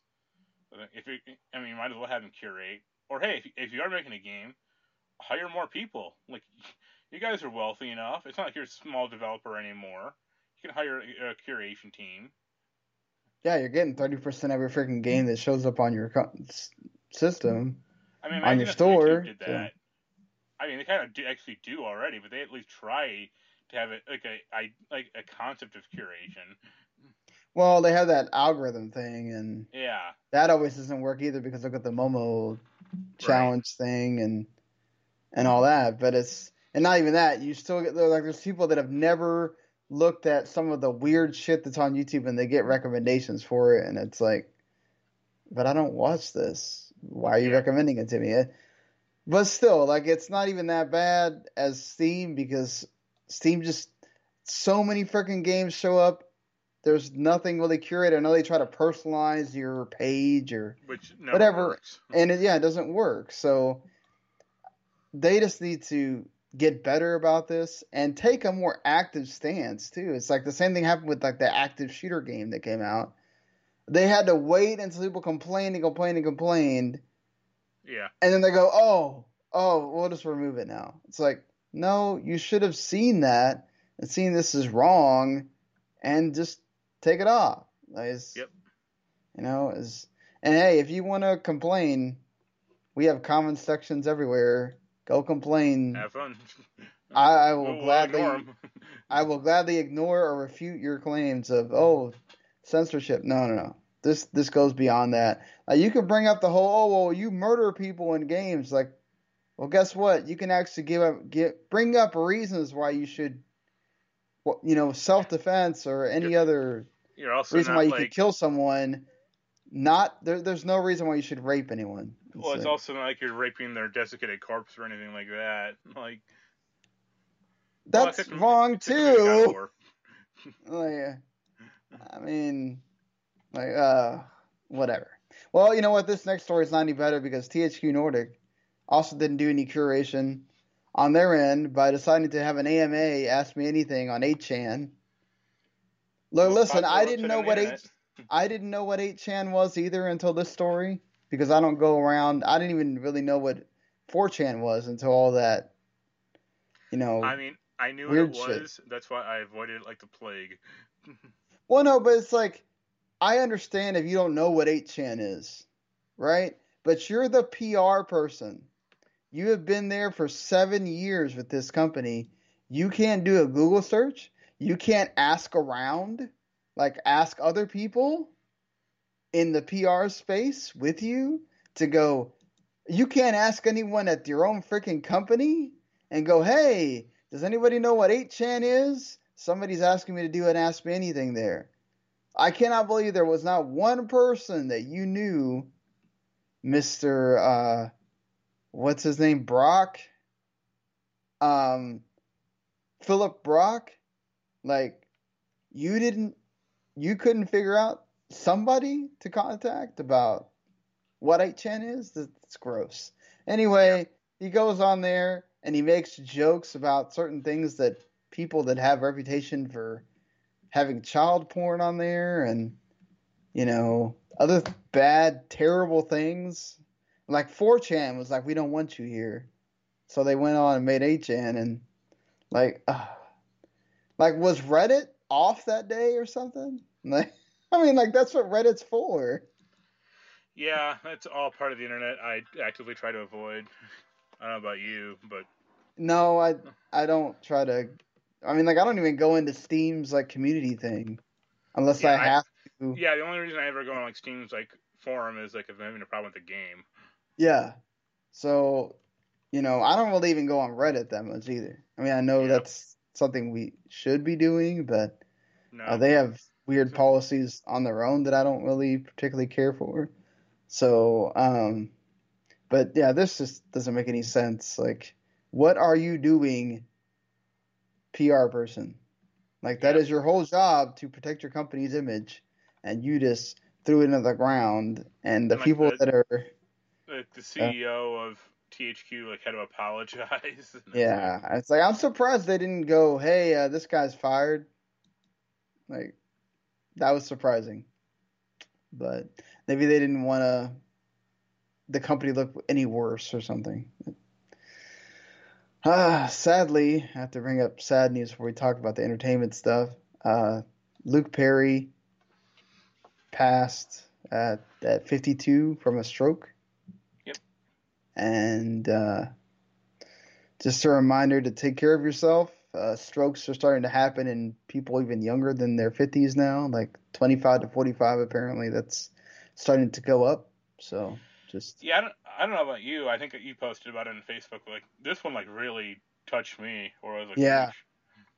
Uh, I mean, I was never a 90210 person, but I mean, he's one of my favorite characters on Riverdale. yeah, Um, like. No, he was okay in 90210, but it, like, it was too soap opera for me back in the day. Mhm. But he was in a great show in like 2003 called Jeremiah, which you should check out if you can. yeah, that uh and he was yeah good guy good actor like he's one of those guys that like no one has said a bad word about him no one has been like oh he you know he was an asshole or he was a drunk or you know he was like a prima donna like everyone everyone has basically said like oh he was like very nice and unassuming and like a regular guy so yeah yeah. The even uh, more eerie thing is that he went into the hospital the same day that Fox announced uh, 90210 getting revived. yeah which is yeah. I mean, he he had not said that he was going to be in it, but still, just weird. Um, but no, honestly, like I really, really thought he did great work in Riverdale, and it's oh yeah that whole the- thing is is now at a standstill because they don't know what to do because he's in every episode because he's Archie's dad, and yeah he was like one of the best characters really of that Yeah. show or and like most most sane. Let's say that because that show is so off the rails at this point. Yeah, someone that also kind of collects the Riverdale pops has said he won't, he probably will not get one uh, now either. I was Oh. hoping he would. Oh no! If anything, I Uh. would say I would say he has more. He'd get one more quicker than like other people now because you know he has. I mean, Yeah, people will want to get it. right. And he's also going to be in uh, Once Upon a Time in Hollywood for Quentin Tarantino's yeah, uh, movie, which I don't know if that's the last thing that you'll ever see him in or whatever, depending on what they do with Riverdale. But yeah, it's just so it sucks. I guess what do you think they'll do for Riverdale? Do you think they'll like just kind of quickly kill the character or right around it? Like I guess it'd be kind of hard to do. I think they could because they've almost had him die before, Yeah, right? So they could do something to, like, you know, have him pass on the show as well. Um, I think you have to. It's kind of like what happened to the guy in Glee. Like, I don't think you could. I think you have to recognize it. Well, I was thinking of uh, like when John Ritter passed away. What was it, 15 years ago, or Yeah. Like you know they kind of just had to kind of quickly kill his character off and Mhm. that sitcom he was on. That's it sucks. Like, I, that show's not going to be the same. I don't think. Uh, I mean, I I, th- I imagine um the mom, I forget the actress, or Beth Ringwald, Molly or Ringwald. yeah. be in it a little more, at least temporarily. Right. That was sad too because they had like gotten back together and you know, um I've always been a Molly Ringwald fan, so it was like cool to see like two actors that I really enjoyed like after and you have that whole like saga with him almost get with the the one chick and then they the mom and dad get back together and all that stuff and then oh and then this happens and you won't get to really see that anymore so I mean, the best thing they, they could do. I don't, do you ever a big Buffy fan? no i was not Like the the actress didn't die, but when Buffy's mom passed away in like an episode, like that was like one of the best episodes of that show. And I guess do something like that if they if they have to, and they kind of do. Right. Uh, I would say that too. Like also one of the most well handled episodes of Glee was when they had to acknowledge that. Um, dang it, I can't remember his name right now. yeah, my my Um, Glee knowledge is not up to date. uh, well, it's the the main guy character in Glee that was also in real life with um oh yeah, that guy. God. Uh, why can't I remember her name now? But anyway, Was it like um, Lea Michele or something? yes, Lea Michele. Yeah. Um, they did a really good, good job with that too. So, you know, there's examples of how to handle it. Yeah. Uh, either way, it's just sad news. So, uh, and more and you know, nicer news. Somehow, Suicide Squad two got better. Perhaps it's not totally official yet. Uh, Idris Elba may very well likely wind up being Deadshot in Suicide Squad 2 after Will Smith departs due to scheduling issues. Uh, James Yeah. Gunn is also directing and writing Suicide Yeah. Squad 2, so Will Smith is too busy making Bad Boys three. yeah. Uh, and well, Genie. Right. Yeah, that Aladdin. would be great. I saw Uh, one of the things I saw for Captain Marvel was Will Smith talking about Aladdin. He was like, "Oh, I'm I'm, in, I'm here introducing a hip hop flavor into Aladdin." It's like, please don't. It was good enough.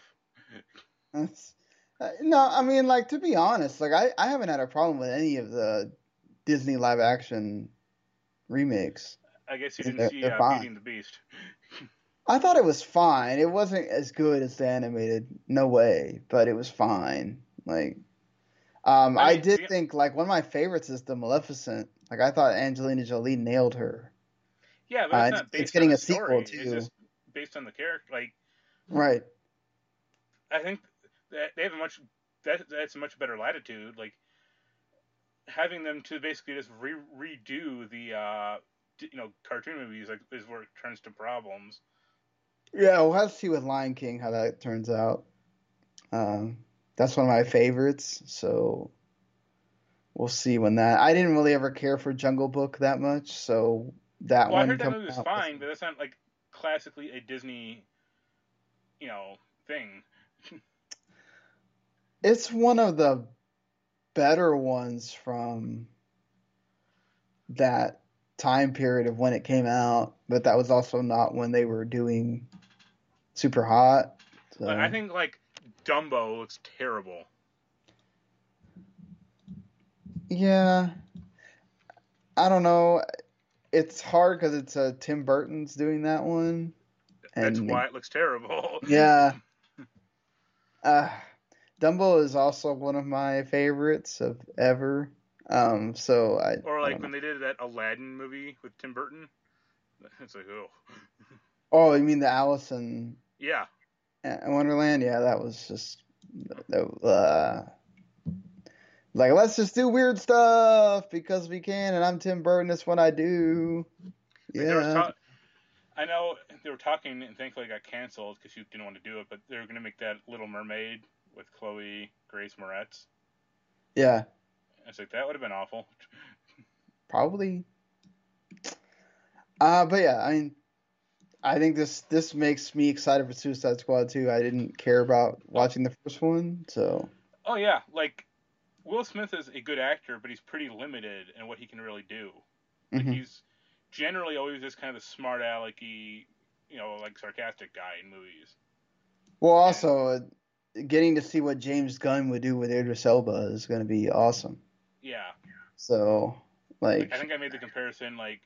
Will Smith is like a Ford Pinto and Idris Elba is like an Audi R8 or something. well, yeah. I mean, he made a character that in uh, the Thor series that I don't Yeah, know if he's really that important until Yeah. like one of those like characters you're like, oh my god, like I care about him way too much now. Idris Elba has been in bad stuff, to be Yeah. sure, but he always tries to give his like best performance he can, at least. right. Like I don't think I- anyone's like say like, "Oh man, Idris Elba from Dark Tower, let's go." Yeah. I mean, when you've been in The Wire and uh, what's the the show, the BBC show, Luther? Luther, yeah. Yeah, I mean, you, you already win there. so, um, speaking of uh, the former films that James Gunn used to be in, they did confirm that Galaxy, Guardians of the Galaxy 3 will use his script, so he will get Yeah. a credit. Uh, And I like that his brother Sean Gunn is basically, yeah, it'll eventually get made. Like, I'm sure Yeah. James Gunn is pissed about it, like the situation, right. but he's not like apoplectic about it, or he's not like saying like, no, you can't use my script, or. "My well, I think he away, too." understands the Yeah. like just the reality of the situation. Like this, it's gonna get made. Why not? Go ahead, take the credit, yeah, keep earn some money. thing, And I'm earn sure like money. I'm sure whatever director will be doing Guardians Three will be calling him up occasionally, go asking questions. Or, Yeah, exactly. Because they were like his characters, basically. Yeah. You know, so he'll have to get uh, a bunch of goals. And speaking of, though, with that is that uh, Kevin Feige uh, did confirm that Black the Black Widow movie is getting made, and it's going to be PG thirteen, not rated R. And Yeah, that's not a surprise. yeah, I mean, I'm pretty sure they only want to. They only really want to keep Deadpool rated R because he was already made that way by other people. Um, If they had it their way, which they did do that, they re-released it with PG-13. And look how Um, well that did. Yeah. You know, so I mean, they don't. They really can't announce much as far as Marvel films after, uh, you know, Spider-Man and Avengers Endgame come out because those have to pave the way for the other ones. We do know Guardians Three is eventually getting made, like you said. Uh, Black Widow and Black Panther Two has been sort of confirmed. So is Doctor uh, Strange too. And Yeah, that as well.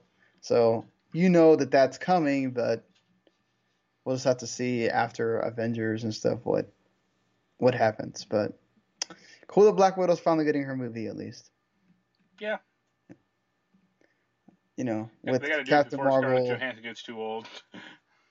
Well, yeah, definitely for sure. And then also because she deserves it for being with them for so long, and she's one of the few that doesn't have her origin story. So at least you know, like Incredible Hulk, there's a reason why they can't. But Yeah.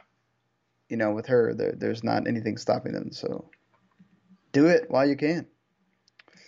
Uh, speaking of Disney Plus, seems like it's going to be an even better offering than you first thought.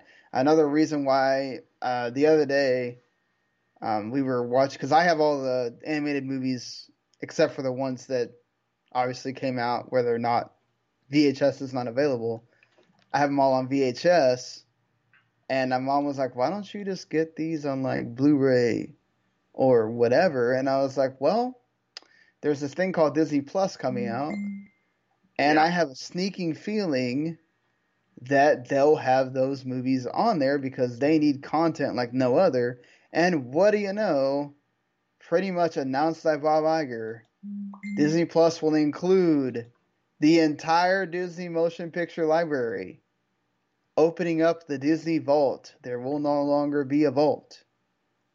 And yeah, unless you want to own, well, obviously, you know, Disney Plus could die and go off. But uh, especially with Disney is where they want to, if they can bring back that vault, they will. Well, my Uh, I guess my question is like, if they say the Disney Vault is going, will like all of their films also be on Blu-ray, or will they just not be available at all?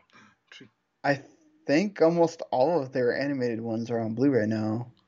Yeah, but I mean, even then, they, you know, quote unquote, put them back in the vault and they stopped making them. Eh, that's not true if you. Well, it's not true if you join their movie club or whatever. But if you, you know, as far as the stores go, yes. But um, I think they would still release them on physical because there's still physical things being released. But obviously, they're going to put them on there because they any reason they can give you to just go ahead and get their service, they will because why not?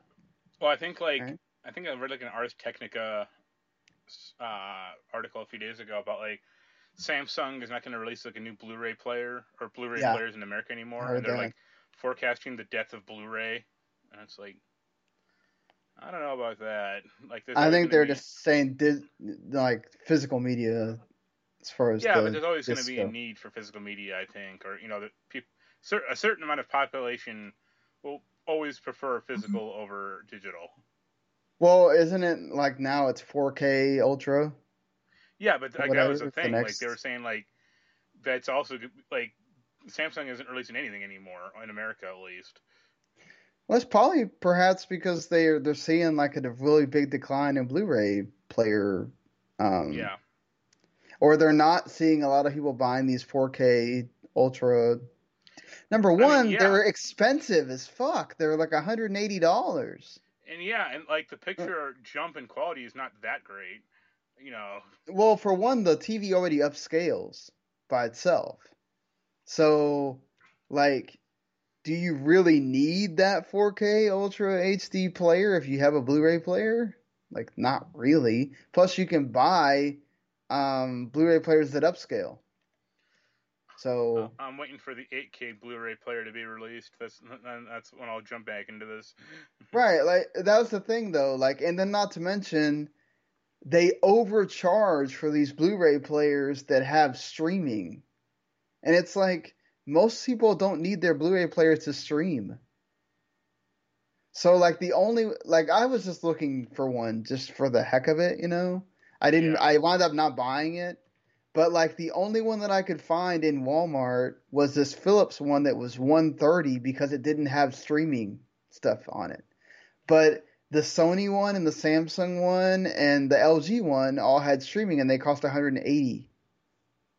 And I was like, so you're charging me almost $60 after tax because it can stream, which my TV can stream, my all my systems can stream. I don't need it. You know? It's just like It, it's funny you say Yeah. say that because I have. This is when my dad bought it. He had a Sony Blu-ray player. It doesn't have like every streaming option available, but it Yeah. at least has Netflix. mhm. And we've had it for almost a decade. I used to have one that all they had was Netflix, Hulu, and Amazon, I think, and it was like the early Amazon. Like this, I don't think Eh. it has. Like this only has I think Netflix and maybe YouTube, but that's about it. Yeah. But it's fine, you know. Right. It it doesn't you don't need a a big jump in Well, remember like when 3D TVs were like all the rage for like a year. yeah, and then people realized how annoying it is to put on the glasses and watch TV. Yeah. That's feels like with it. I mean, again, like 4K is obviously here to stay, but I don't know that having a 4K player for everything is gonna follow suit. You know, Right. doesn't feel like it anyway. Uh, speaking of, also with Disney Plus, I'm sort of excited about this. I've always kind of wanted a sort of let's have a Disney villains show. Um, I was also a big fan of Once Upon a Time as well. As this is sort of going along with, but this is uh, based off the Book of Enchantments uh, series. Disney villains uh, could be coming to Disney Plus. Uh, so basically, like you know, Maleficent, Ursula, uh, the Wicked Queen. will, Um, will it just be called Kingdom Hearts Villains Edition? right? Would Captain Hook and uh, Hades be in there too, or is it just women? I don't know. Either way, Wasn't there like an old Disney cartoon from like the around the '90s? That was kind of about that, like Disney villains, or like I just remember like Mickey as like a valet at like this like club. oh, that was like the House of Mouse. Okay, yeah, Yeah, and the- it had the villains there or whatever, and yeah. Uh, yeah. Um, I have a couple of the videos of that actually. Uh, but still, I, I think this is cool. Uh, anything they can do to sort of again add extra content, you know, not just have Marvel and Star Wars stuff. Well, I mean, they're gonna have one Star Wars show and like eight Marvel ones, so Yeah, the Scarlet Witch, the Loki. Um, I know they've announced like another one, but I can't think of it right now. It's yeah, just have more content. So Uh, yeah, why not? gonna try to bring back all the Hulu or back, bring back all the Netflix Marvel shows Yeah. as well. Exactly. You know, well, those will be on Hulu, but I think they're gonna make some kind of thing where you can buy Disney Plus and get Hulu as well. Yeah. So I'll see how that works and might just do that. Probably wind up being like the Crunchyroll with VRV thing where you get that and you get a bunch of other things. Um, also Brian K. Vaughan, which, you know, obviously the guy that writes uh, Saga. Um, he did The Runaways, which is a show that I really enjoyed. Um, and I think he did the comics Yeah. too. And uh, so he now he's doing a live action Gundam movie, which I don't know if this will get made per se because Nope. God, it's gonna take a lot to make those Gundams. Uh, Uh, there was supposed to be yeah. a Voltron movie made like 15 years ago that, of course, never got actually made. yeah, I mean Netflix is doing that uh, pseudo live action uh, Ultraman. yeah. Uh, So I mean, this could happen, but I don't know. It's not going to have the Michael Bay budget, so maybe it'll be better. I hope. Yeah. I, I doubt it. I doubt it happens, especially with like how bad Power Rangers under, underperformed and like how like anime f- films do well. Like Dragon Ball Super did, you know, gangbusters, Yeah. but like that or that uh Ghost in the Shell live action movie tanked. Oh, that was going to be bad because that was already going to get bad reviews because of the whole whitewashing of the main character Yeah. and all that. Alita's doing fine. Um, I mean, yeah, but it's not like a guaranteed sequel. Like they're not gonna make a sequel out of it yet. Or I Yeah. mean, they probably wanted more than what it got because it's yeah, it still It's- possibly could make its budget, but that doesn't mean that Well, you know. I'm on Wikipedia now. The budget was 170, and it's made 360, 360 million so far. yeah, But the budget, like at 170, double it because of marketing. Right. So that's what, you know, 260. They'd have to make 500, I think, is what Yeah. they said. Which, again, like for taking 20 years to make that thing, and they made it so faithful to the manga, which I read, I think the first four chapters of so far, mm-hmm. Yeah. and the the little anime movie. It's great. Like my my daughter loved that movie. By the way, it was like the first time I ever heard her get really excited watching something and going like, "Oh, that's so cool!" and "Oh, like she was like really audible in the movie theater." So I was excited, and she's enjoying reading the manga with me and stuff. So, you know, Uh, the yeah, movie cost three 340 to make with budget or with the uh, marketing. You know. yeah, uh, yeah. That's what I said, like five hundred. So You know, you should show her your daughter Fern Gully, the last rainforest. I have that actually. uh Same basic We'll see. story. We'll see. Yeah, see how that goes. Oh, but no, I mean, it's there's so many live action things coming now. It's it's ridiculous. I mean, as long as it doesn't look like the cheap ass uh, Japan ones. Like the, I watched that Full Metal Alchemist one, and I was like, oh god, this is so bad, so bad. Or the Death Note one, which I don't know why is getting a sequel. The first one was bad enough. It probably made money over there. Oh well, it's Netflix, so you know Netflix does that stupid thing where like, oh, five hundred thousand people watch five minutes of it. Let's do it again. Let's do another one. Like, yeah. okay, sure. Uh, speaking of, Netflix is also doing that Cowboy Bebop live action. Well, they're not stopping there. It looks like One Piece is getting a live action too. Uh, okay, are they gonna look like Jump Force? Because that's It'll, bad. it'll be Johnny Depp as Monkey D. Luffy. Oh God, no! Kill me now. I'm so excited for that One Piece game that's coming out next week, and now you're just destroying my fantasy. Um, which that already looks better than Jump Force because it's like cel shaded and whatever. Yeah, and, like, actually- eh. Last night I looked up old uh, Naruto Ultimate Ninja PS2 videos, and I'm like, yeah, this is better than Jump Force. Ugh. that's so bad considering. But you know, speaking of uh, anime that's coming, people are actually excited about One Punch Man. Uh, season two comes out in April 9th. One of the most celebrated anime, the most recent released. Uh, people were wanting a season two as soon as season one ended. It just makes fun of superhero stuff, and it's great.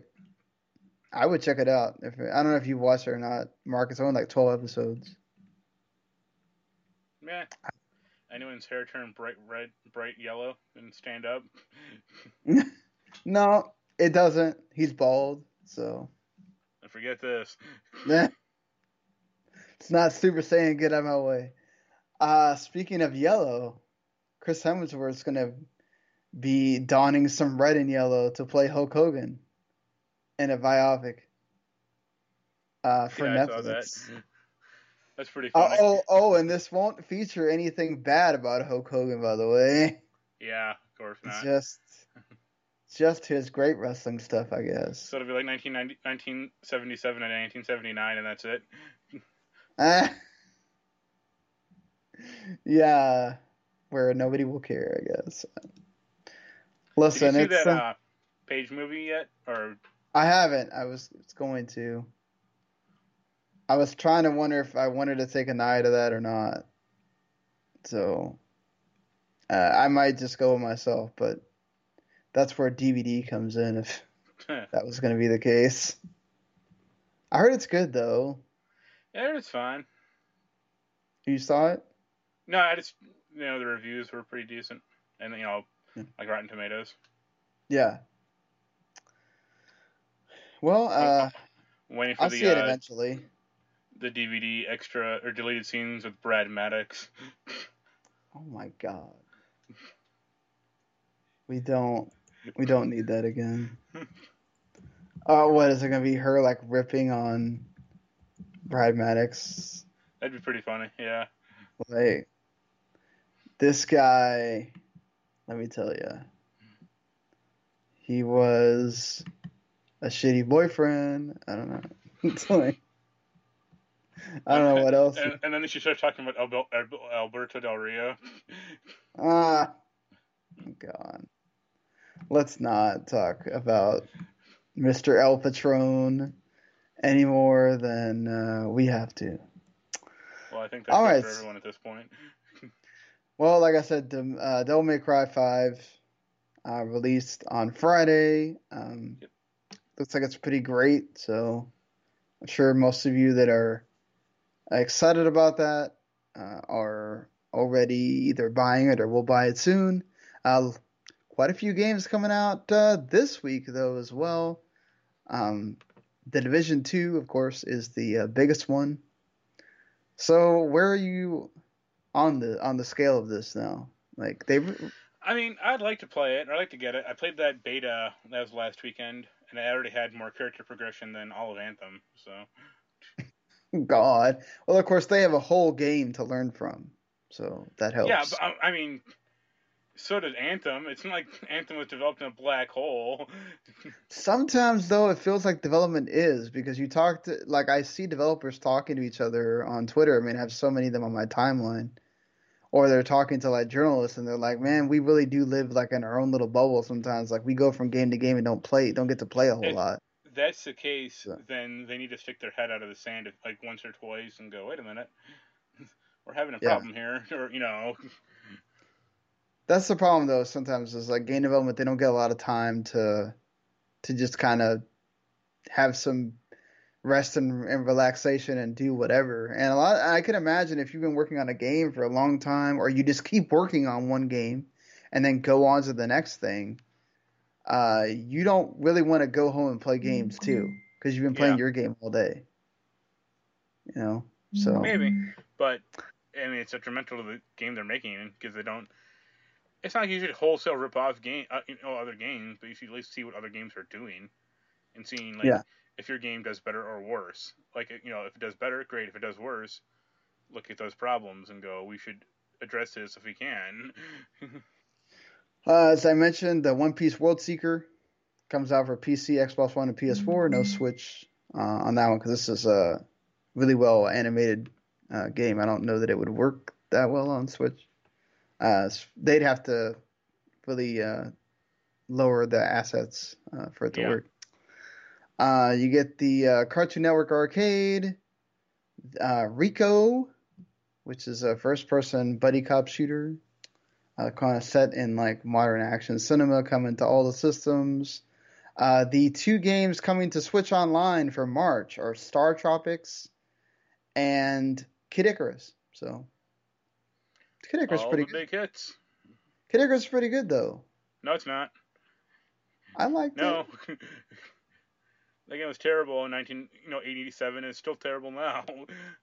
I like the uh I mean, it's an inventive game, right. but it's like actually playing is bad. Uh, Caligula Effect Overdose as well comes out for PS4, PC, and Switch. Uh, Ghost of a Tale and the Lego Marvel Collection also comes Woo. out this week. So you got uh, quite a bit to choose from there. Uh, if you're looking for something to buy, I mean, I'm sure a lot of people are going to be playing Division. Yeah. We might talk about that. I get paid on Fridays, so maybe we'll we'll discuss uh, there. Uh, so yeah, lots uh, lots to look forward to here. I'm sure there's gonna be more uh, gaming news happening, as there always is, and if not, I'm sure some stupid scandal will come or something. Uh, somebody will do something dumb. Uh, so uh, there's apparently like Borderlands 3 is going to get announced like really soon, maybe this week. I don't know, but Well, I Think- hope it'll be as magical as uh, dude wants it to be.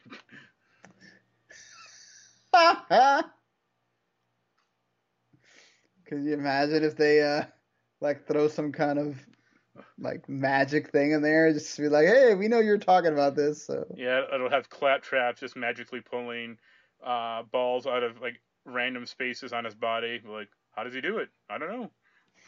I don't. Randy Pitchford lets you know in a a developer diary in two Yeah, months or whatever. times.